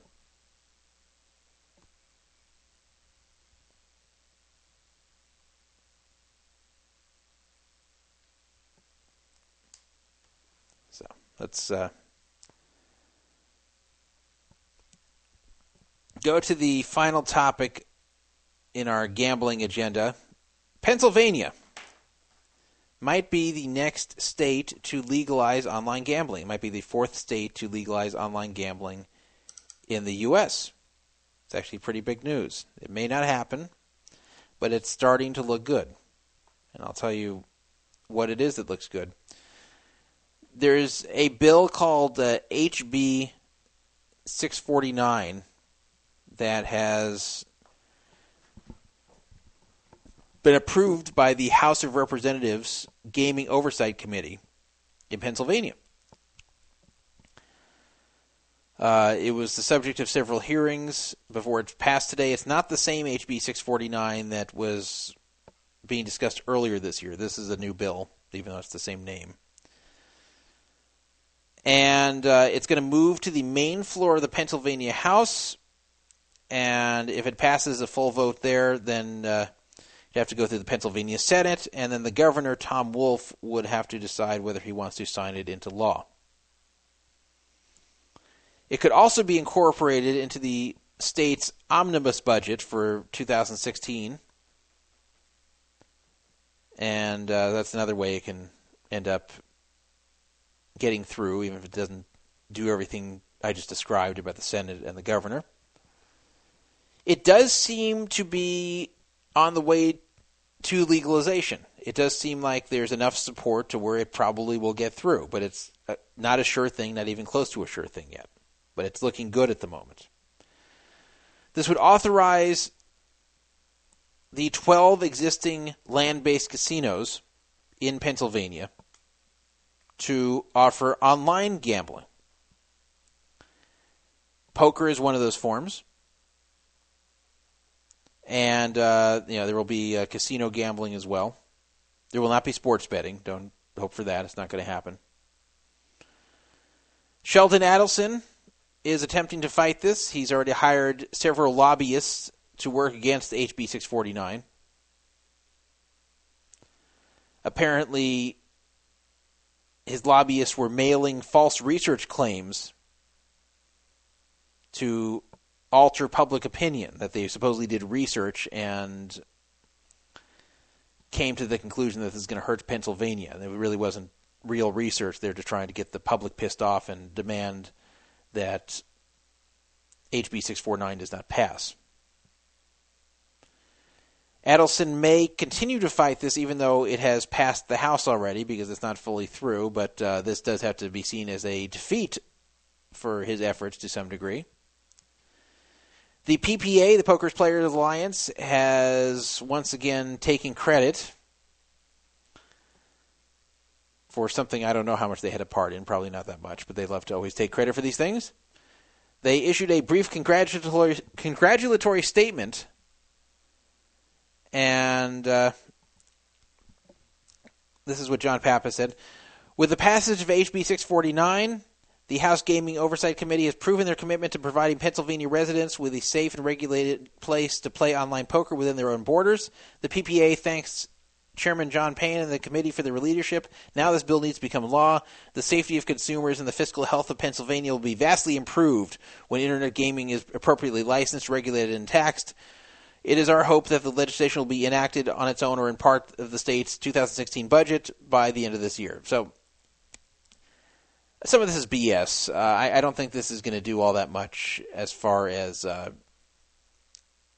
the fiscal health of Pennsylvania. It's Pennsylvania is a very large state, and I don't think this is going to make a huge dent in their budget, but it's better than nothing. And of course, online gambling is better if it's protected by regulation.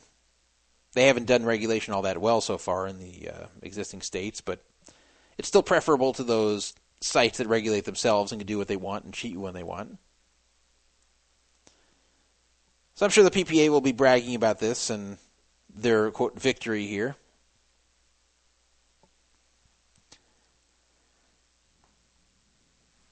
Uh, there's no dates have been set yet for the further movement of this bill. But it did pass that that committee. It did pass the uh, Gaming Oversight Committee. It hasn't even passed the full House yet, I guess. It's uh, it still has to get to the main floor of the Pennsylvania House. So it's an important first step. Still got a while to go there do not seem to be any really strong opposing forces at the moment that are seen likely to derail it, but at the same time, this is not a slam dunk. So we will see. 775 fraud 55 775 372 8355 Anchor Draw is saying regulated and making it a felony if pen players play on Bovada or any other unregulated site. I don't know if that's part of it, but if it is, that's pretty bad. They should never, never go after the players for playing on unregulated sites. They should go after the sites themselves. They should never go after the players. I hope that's not part of it. Uh, if that's true, that's a pretty bad bill.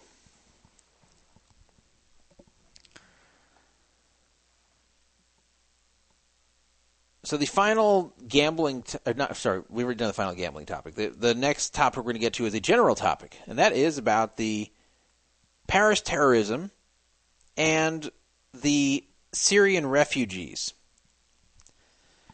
Now we all know about what happened in Paris. It's a tragedy. Uh, it's less than a year after the Charlie Hebdo attacks, also in Paris. There's been some analysis about what happened.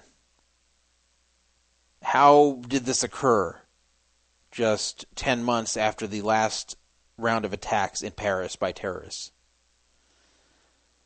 And it was found, and there were a lot of people who were disappointed with the fact that some of these terrorists who were involved in this were already the government was was aware of them already the French government was aware that some of these people who did this were radicalized and had ties with terror groups. And in fact, that some had been going to Syria to train for terror. They were aware of some of these people, and somehow they got back into France and committed these heinous crimes it's one thing if guys just kind of show up out of nowhere and do these things. Like people you didn't suspect before just appear out of nowhere and commit these acts, and somehow the government never got wind of it until it was too late. That will happen sometimes. But what bothered a lot of people in France was that there were intelligent failures that just let these guys get back into the country after they left to go do terrorist training they were on the government's radar, and somehow they got back in and did this anyway. So, one of the theories, it hasn't been proven yet, but one of the theories as to how these terrorists got from Belgium, where this plan was hatched, into Paris, where they were already known, where they would have never been let into Paris from Belgium as themselves, and there was no record of these guys traveling back into Paris, even though they were obviously there because they committed these uh, murders and then were uh, killed themselves. So it has been theorized that they got back into Paris using false passports. And it has been further theorized, and this is not like a crackpot conspiracy theory. I mean, this is the prevailing theory at the moment by those analyzing the situation in France that the terrorists who committed these acts, at least some of them, got back into France using phony passports that they used to claim to be refugees. So that's pretty bad news that the situation in Syria and the countries accepting refugees now, the, the refugees, the refugee story is being used for terrorists to sneak into the country and commit acts like this. Again, this is not crackpot theory. This is the prevailing theory right now for how these known terrorists got back into France to commit these acts was using false passports and claiming to be refugees.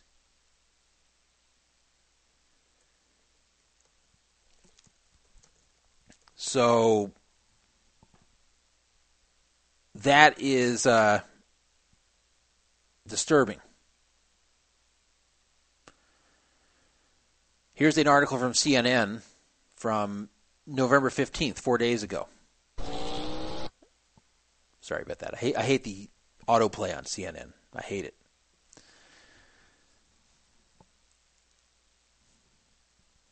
So let me get to the part of this article. Let's see. Relevant part.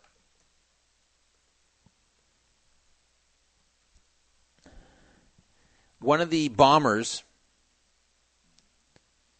falsely declared himself to be a Syrian named Ahmad al Muhammad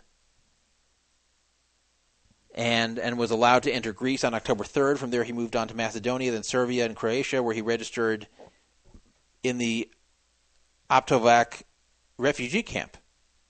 Then he made his way to Paris, and he's one of these guys who uh, blew themselves up at the stadium.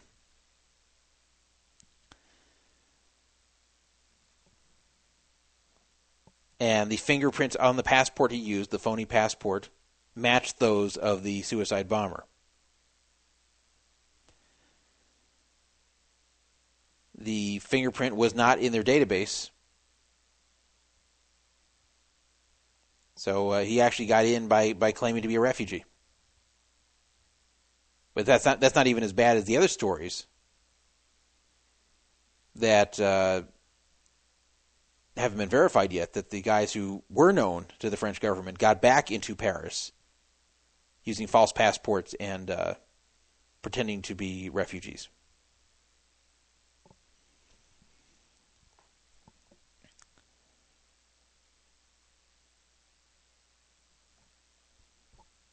So I think this is opening up too much of a vulnerability. Now I realize that there's many refugees who are definitely not threatening, little kids, uh, widows, especially mothers of these little kids. Now, there are female terrorists. There was a female terrorist who blew herself up recently after these attacks when they tracked her and her boyfriend, who was seen as the ringleader of this whole thing, down, and uh, and she blew herself up inside of a building and made the, the floor collapse. But I think if you take in a big group of women and their children who are under 12, or, or, even orphans who are under 12. I think that will be fine. I don't see these people turning into terrorists once they're on U.S. soil.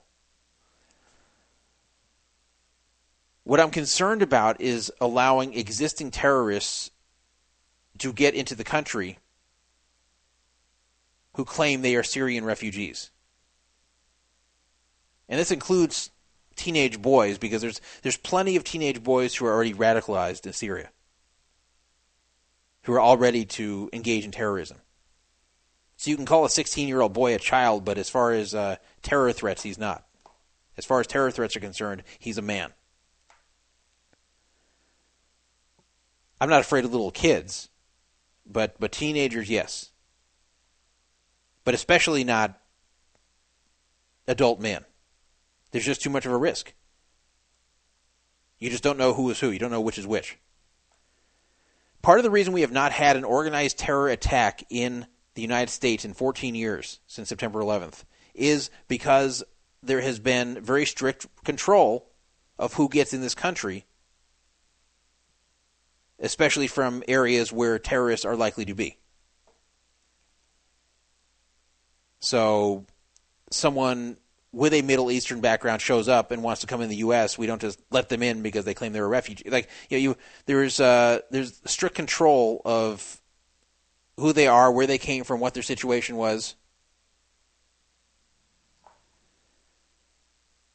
But with these Syrian refugees, they're in such mass number. There's so many of them. It's it's going to be too hard to vet all of them and you're just going to have to let mass numbers through without investigating too much as to who they are.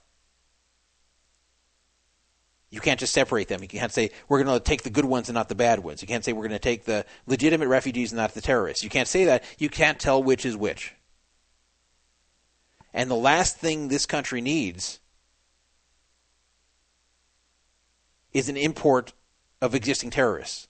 Because that's the reason there has not been any organized terrorist attack in the United States in 14 years. It's not because the terrorists don't want to attack us, they do. Attacking the U.S. is the ultimate prize. But it's very hard for them to get the bodies over here and then get the bodies over here and avoid suspicion. Some of them get in, but then they are watched by the government, and then the, uh, then when it's figured out what's going on, then they get arrested before they can do anything. A lot of times the government does not arrest suspected terrorists. They watch them and see what they're doing and see what they're going to lead them to, which is smart.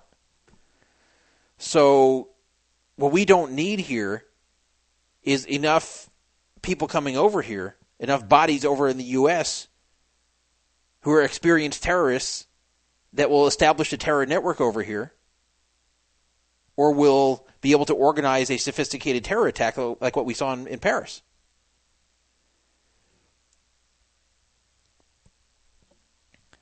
And this is a very hard thing to prevent once you have the people with the expertise and willingness to carry it out. It's very tough. You bring several terrorists into a crowded public place with uh, machine guns. A lot of people are going to die, and it's uh, it's going to take some time to get the police down there to stop them. And by then, hundreds of people will die.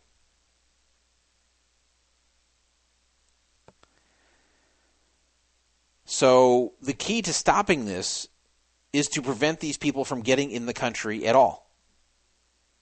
Or if they do get in the country, to watch them closely so you are led to any kind of terror conspiracy that might be taking place. But that's impossible if you let in a mass number of refugees. And it's a sad situation, what's going on in Syria. And it would be great if we could help without endangering this country. And the problem is, once you get to that point, it's hard to go back. In Europe, because it's so easy to travel within Europe because of uh, agreements that the European Union, European Union has with each other, it's very easy to travel between countries, and this has actually made it tougher to track terrorists. And there's been poor communication between these countries. That's also been blamed upon what happened. That's why there's been some calls to change that, the way these European countries are communicating with one another. The U.S. doesn't have that. The U.S. doesn't have a union with any other country to where they can people can travel freely almost as if they're traveling between states. We don't have that here. It's a big deal to go across the international border here.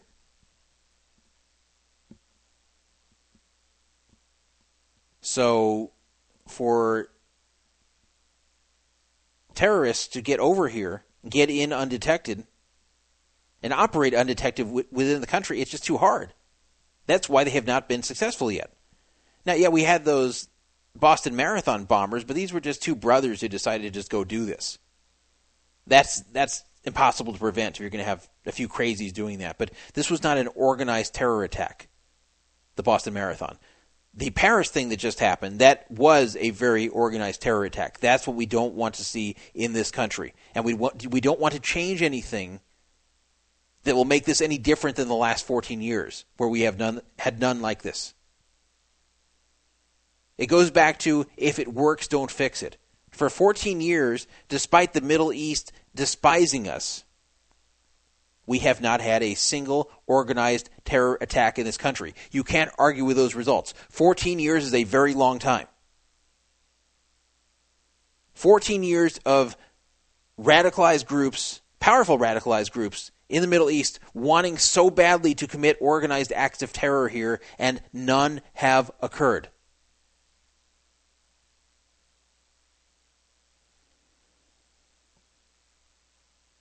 So we should be looking at what we did right over the last 14 years and not change it.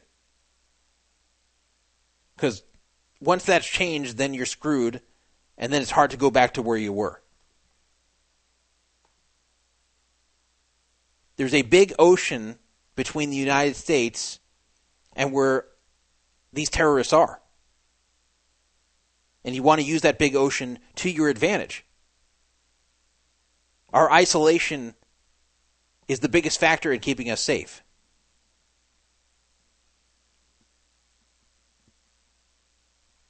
Blue Father saying he thinks they're going to target New Year's Eve. I, I don't think so. I think it's too hard. Terrorists are actually very careful of what they target. They they don't like to target high profile things because it's uh, it's too expected they're going to do something. They realize they only have limited resources and a limited chance to pull these things off. So they've got to hit you when you're not really watching. They've got to hit you when you're not expecting it. What they did in Paris, that hit them where they weren't expecting it at that theater.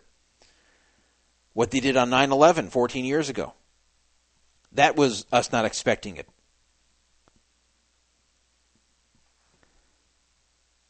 To show you how much precaution they take, even on 9 11, they purposely picked flights that were historically empty. They researched this and figured out which flights typically were going off half full or less. And those are the flights that they took over because they did not want to take over a full plane full of people because that raised the chance that what occurred on Flight 93, where there was a passenger revolt, would occur. They wanted fewer people to lower the chance that uh, they would be stopped. So the terrorists, they're not as reckless as you might think. They're not just, they might be reckless with their own lives as far as uh, not caring if they die, but they do care if their mission succeeds. Lou Father doesn't believe as a passenger revolt the Air Force took him down. I think the Air Force would have taken it down, but I don't think they did. I think the Air Force was on the way to do it. I don't think they did it. At the very least, the people on the plane indicated to those they were talking to on the ground that they were going to do this. And they said this to family members. It wasn't just to members of the government who would lie. So.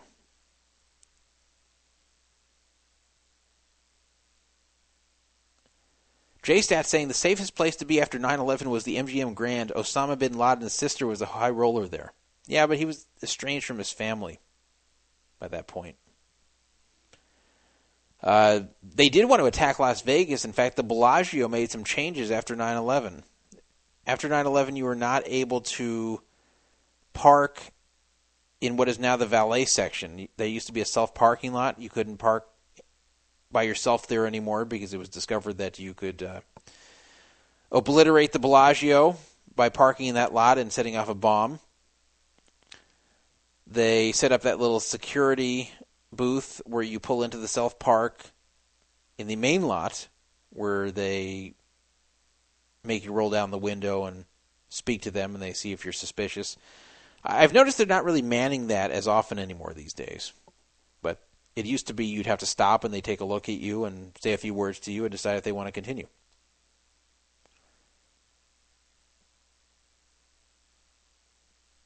Lou Father is begging me to read this on the air. So, okay. Lou Father in chat says, fuck backwards ass, towel headed camel jockeys everywhere. Lou Father.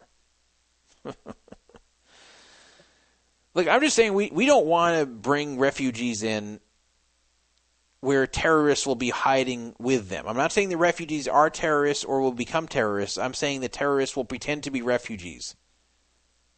And once they're here, that's a very, very big problem.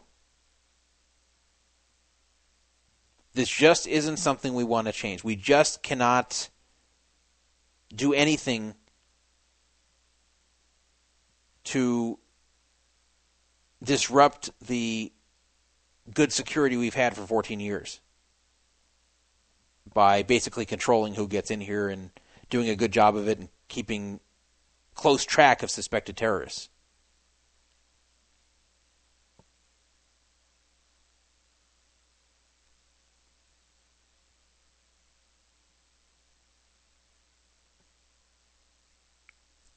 Grow Millions is saying in chat, all terrorists were Saudi in 9/11. How come the U.S. went to Afghanistan? Why not the Saudis? Uh, it's because of who was in control of Afghanistan. Just because they're from Saudi Arabia doesn't mean we're in war with the country. It just means that's where they're from. Afghanistan is where the terror training camps were. It's where Al Qaeda was in power. It's where the Taliban, which is supporting Al Qaeda, was in power that that's where it originated from. It didn't matter what the citizenship was of the uh, the terrorists. JStat saying Planet Hollywood forced us to open our trunk after 9/11 to protect the property. Yeah, I think there's too many conspiracy theories here that about 9/11, about why we didn't go after Saudi Arabia, blah blah blah. I don't believe a lot of this stuff.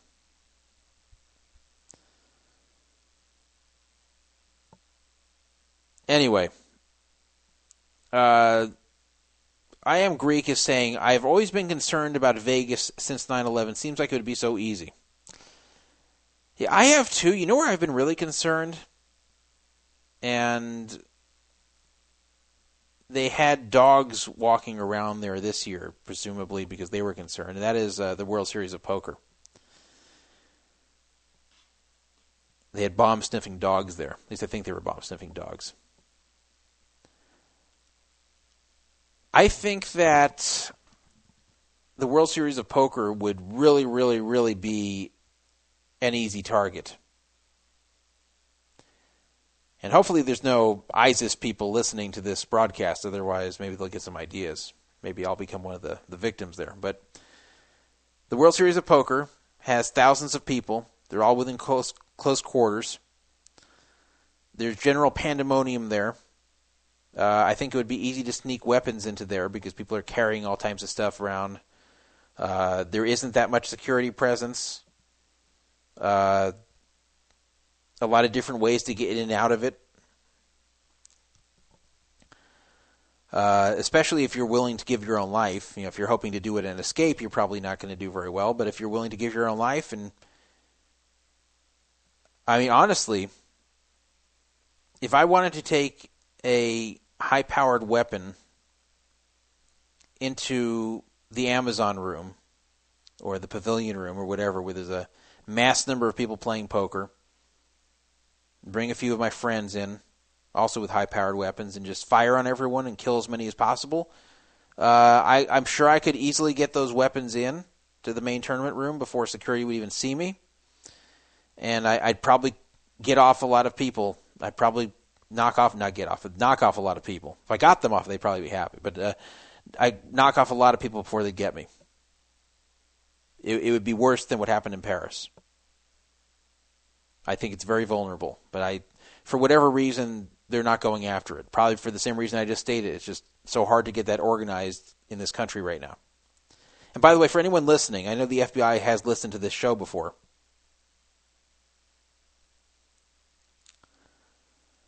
Uh, I, I'm not threatening to do this or encouraging anyone to do this.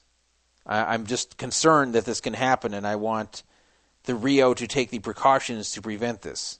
And I, I don't mean over the top precautions like metal detectors at the Rio. I mean just security posted at every entrance and to block off certain entrants that uh, people can get into. There's a lot of different ways into the World Series, which is disturbing for, from this standpoint. So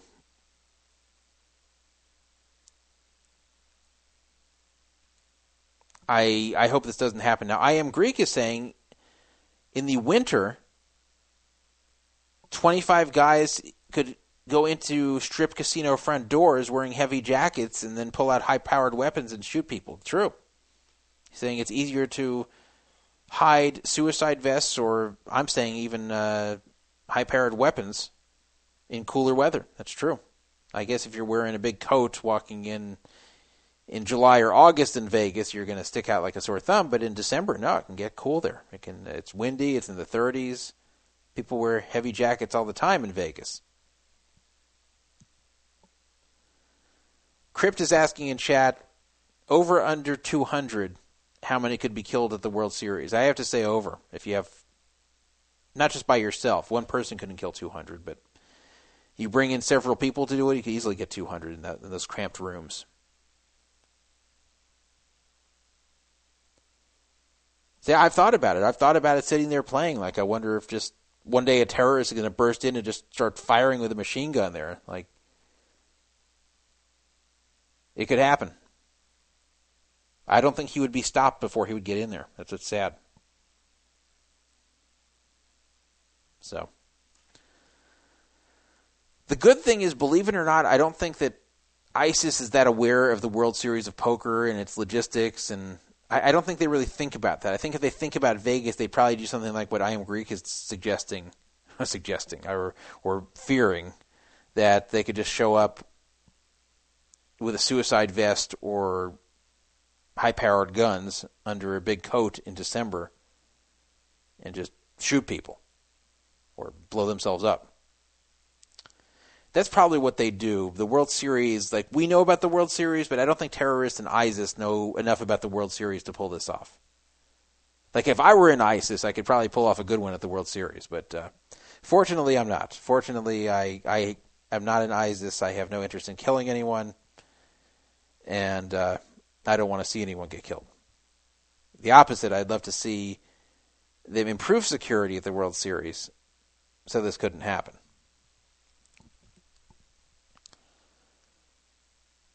But if anything saves us from violence at the World Series, if terrorist attacks at the World Series, it's because I don't think terrorists know the World Series very well.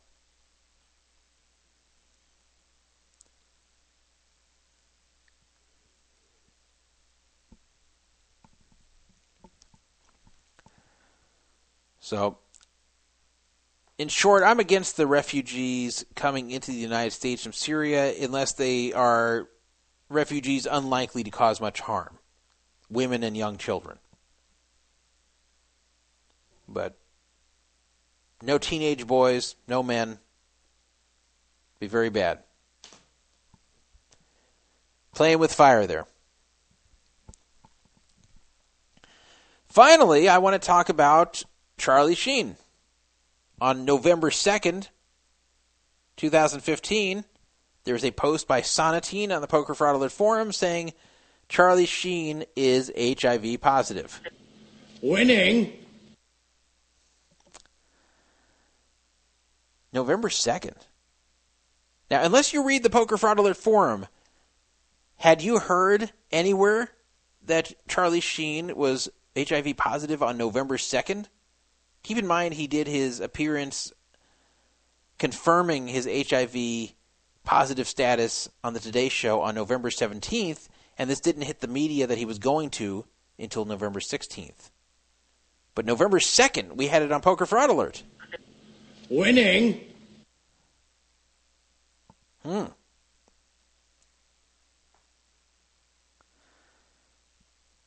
Poker Fraud Alert came up as number one, number one on Google search for Charlie Sheen HIV plus. Number one. This was for over a week until finally outlets started picking up on the story. But still, as recently as November 16th, just three short days ago, Poker Fraud Alert was number seven. In fact, Four Dragons even took a screenshot of it. Number seven if you typed in Charlie Sheen HIV plus. Isn't that crazy? Such a huge story. And just three days ago, the day before he appeared on the Today Show, verifying this, that we were number seven for searches on Charlie Sheen being HIV plus, and number one for over a week. I'm telling you, I got to learn how to monetize this stuff because I could have, I could have made bank from the traffic that I received from Charlie Sheen's HIV positive status. Winning. It would have been winning for me, not for you.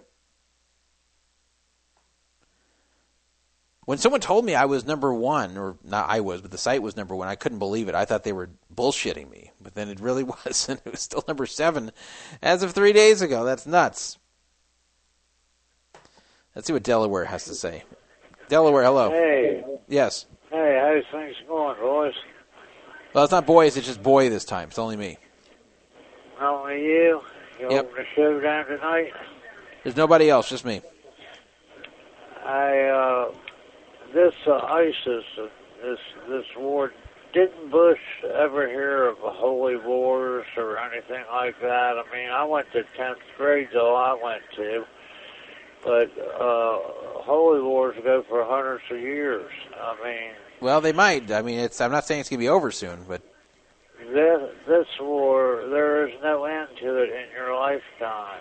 probably not. Unless you walk away, like Vietnam, unless you walk away. No, you can't walk There's away no from this though. You, you can't walk away from this though. They the the radicals, the, uh, the Islamic fundamentalists hate the West and they want to see the West destroyed. They see the West a- as uh, as sinful and evil, and they in fact th- there's even uh, further evidence that they actually want the West to fight them uh, to create a, a holy war between uh, them and Muslims so they can take over the area as, as like the saviors. Uh, the bottom line is they're they're not attacking us because they're unhappy about things that we're doing. They're just going to keep attacking because of what we are. So if we if we ignore them, they're not going to go away. They're, they're never going to. I agree with you. This is going to last a very very long time, and I don't know what's going to end it. Uh, but but it's not going to end on its own. There's, it's not like Vietnam where you can walk away, and if you leave them alone, they leave us alone. You, they won't leave us alone Yeah. no matter what. And nobody wins. Yeah. And, uh, but uh, in this one, uh, it's it's it's casualties, but it's kind of like Japan. I mean, they never got your attention until you dropped a big bomb on them and blew them all and blew them all. Uh, they got your then you got their attention and the war was over. Now you, uh, this might come to this sometime. Hey, uh, hey, hey, Delaware, I've got a concern here. Uh, you you don't sound right right now. Are you are you tired at the moment? Are you drunk? What's going on? You sound like you're kind of out of it right now. No, I'm fine. You're fine. Okay, you just don't sound like yourself. Well, I'm getting older. Okay, now it's not just that. You were older last week and or two weeks ago, whenever you called in. and You sounded fine. Every week I'm older. I know, I know, but you're not significantly older than when we last heard from you. No, no, I've had a I had a cold like for a week. I'm just getting got over it. Okay, okay. All right. But yes. I mean, I understand this stuff, and uh, it don't make a lot of sense. I, I blame Bush for so much bad shit. No, you can't blame Bush. Look, 9/11, the worst thing we've had happened only eight months into Bush's presidency, and it was all planned while Clinton was while Clinton was president. So you can't blame him for that one. No, you can't blame. No, you can't blame him for uh, 9/11. I'm sure uh, you can't blame him for that, but I blame him for it. How he was only there for for eight months. They, they didn't plan this in eight months. It was planned way before that. They didn't attack us in 2001 because Bush was president. It's what he, what it's what happened afterwards. No, but the point is the fact that it happened at all. The fact that something of that magnitude would happen at all, uh, and, and it wasn't Bush's fault since he was only there for eight months, uh, and, and this had been planned before that. The fact that something this magnitude happened at all uh, shows that you can't just say this is Bush's fault. We wouldn't be in this if it wasn't for Bush, because look what happened uh, before he was uh, even doing very much. He was just barely there when this occurred. So, I. I, I can't say that. Uh, there's no way you can say this is just Bush's fault. It uh, it shows they're just going to attack us no matter who's there, no matter what our policies are. It's ju- it, I believe it's just an excuse to attack us. Whatever's going on, whatever they claim they're angry about, it's just an excuse to attack us. That's what I believe. Well, it's going to come to the day that you're either going to have to attack back, or you're going to just have to come on home. That's the only choices you got, and let them let them do what they're going to do themselves over there. Well, that's that's a different story. I'm just talking about uh, them wanting to attack us here. Is, is the question, and I, I, they- they're really expressing the desire to do so, and you've got to be careful not to let that happen. And you have to understand that no matter what policy changes you make, no matter what foreign policy decisions you make, they're still going to want to attack us. So there's no point to try to appease them. They're going to want to attack us either way. Well, we're in trouble. All right. The younger people, you know, younger generation is what's in trouble. Yeah. Well, maybe they are. We've we've heard that for years, though. They always say the younger generation's in trouble, and then uh, they end up okay. Yeah, maybe we'll be all right. Okay. Hey, let me ask you something. Have you ever uh, heard of the Thunderbirds? Th- I've heard of the I know that Thunderbird. might be before your time. No, I know about the Thunderbird, uh, ho- 1973. No, I know about the Thunderbird uh, Hotel in Vegas. Is that what you're talking about? yeah. Yeah, I know about yeah. it. Yeah. It's it's no longer exists. Yeah. Right. Yeah, it's gone. Ha- Have you? Did you ever see a chip from the Thunderbird?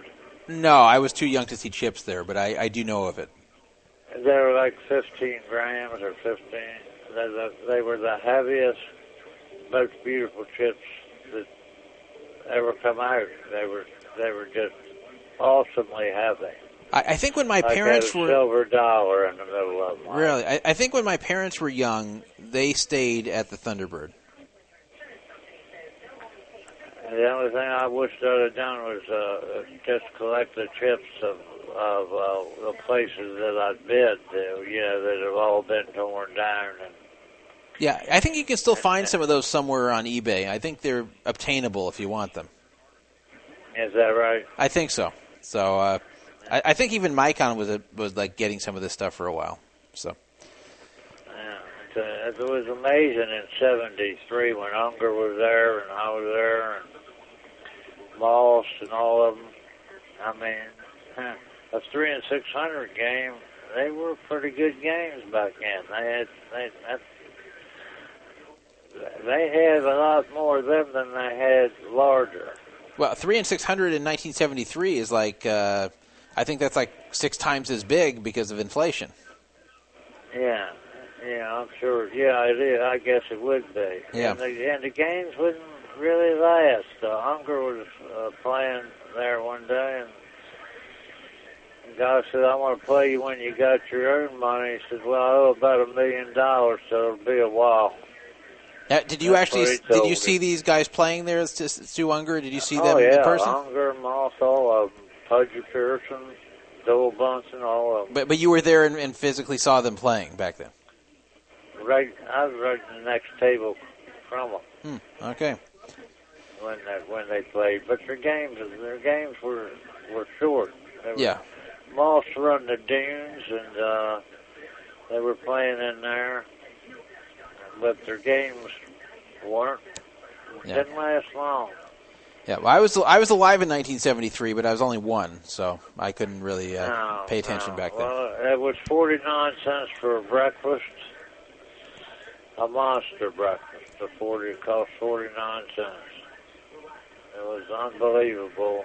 Uh, it was, you you didn't even want to ask for anything a comp because it, it's just too embarrassing. Well, yeah, I remember they I remember they had uh, the super cheap meals there in Vegas for a while. That was that was a hallmark of Vegas for many years until that kind of disappeared in the early 90s.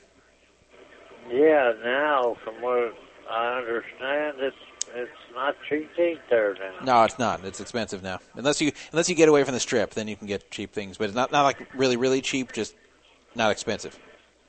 Yeah, but I, I bought, bought there was four ahead of us when in 1993, and had four breakfasts, and the bill was three dollars and eighty some cents for four head, and the ham they had to bring on a separate plate. We had ham and eggs. The, I said, how the hell do you tip on a on a less than four dollars? You know, I, I've wondered that too. I, I I've been to a few of those really cheap meals, and I've wondered the same thing. Like, what do you do with tipping? Yeah. What, what do you do? Well, look, you guys have a good evening. Good show as always. Okay, thank you, Delaware. Okay, take care. Bye. All right, so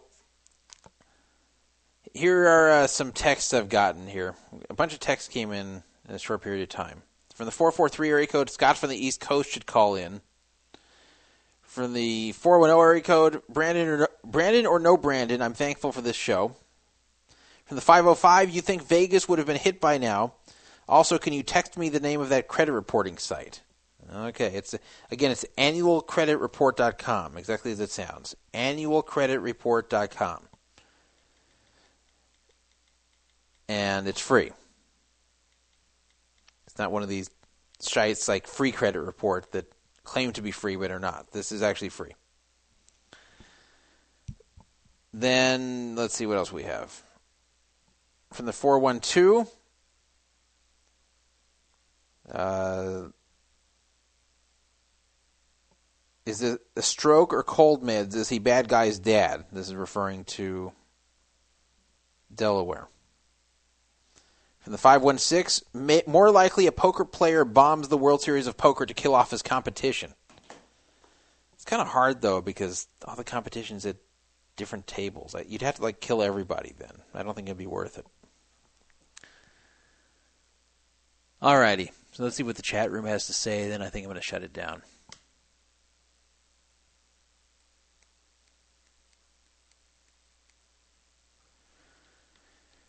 Lou Father just going crazy in the chat, but since, since the show's about to be over, I think I'll just let it go.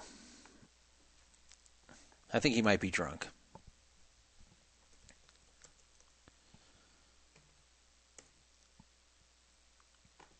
All right.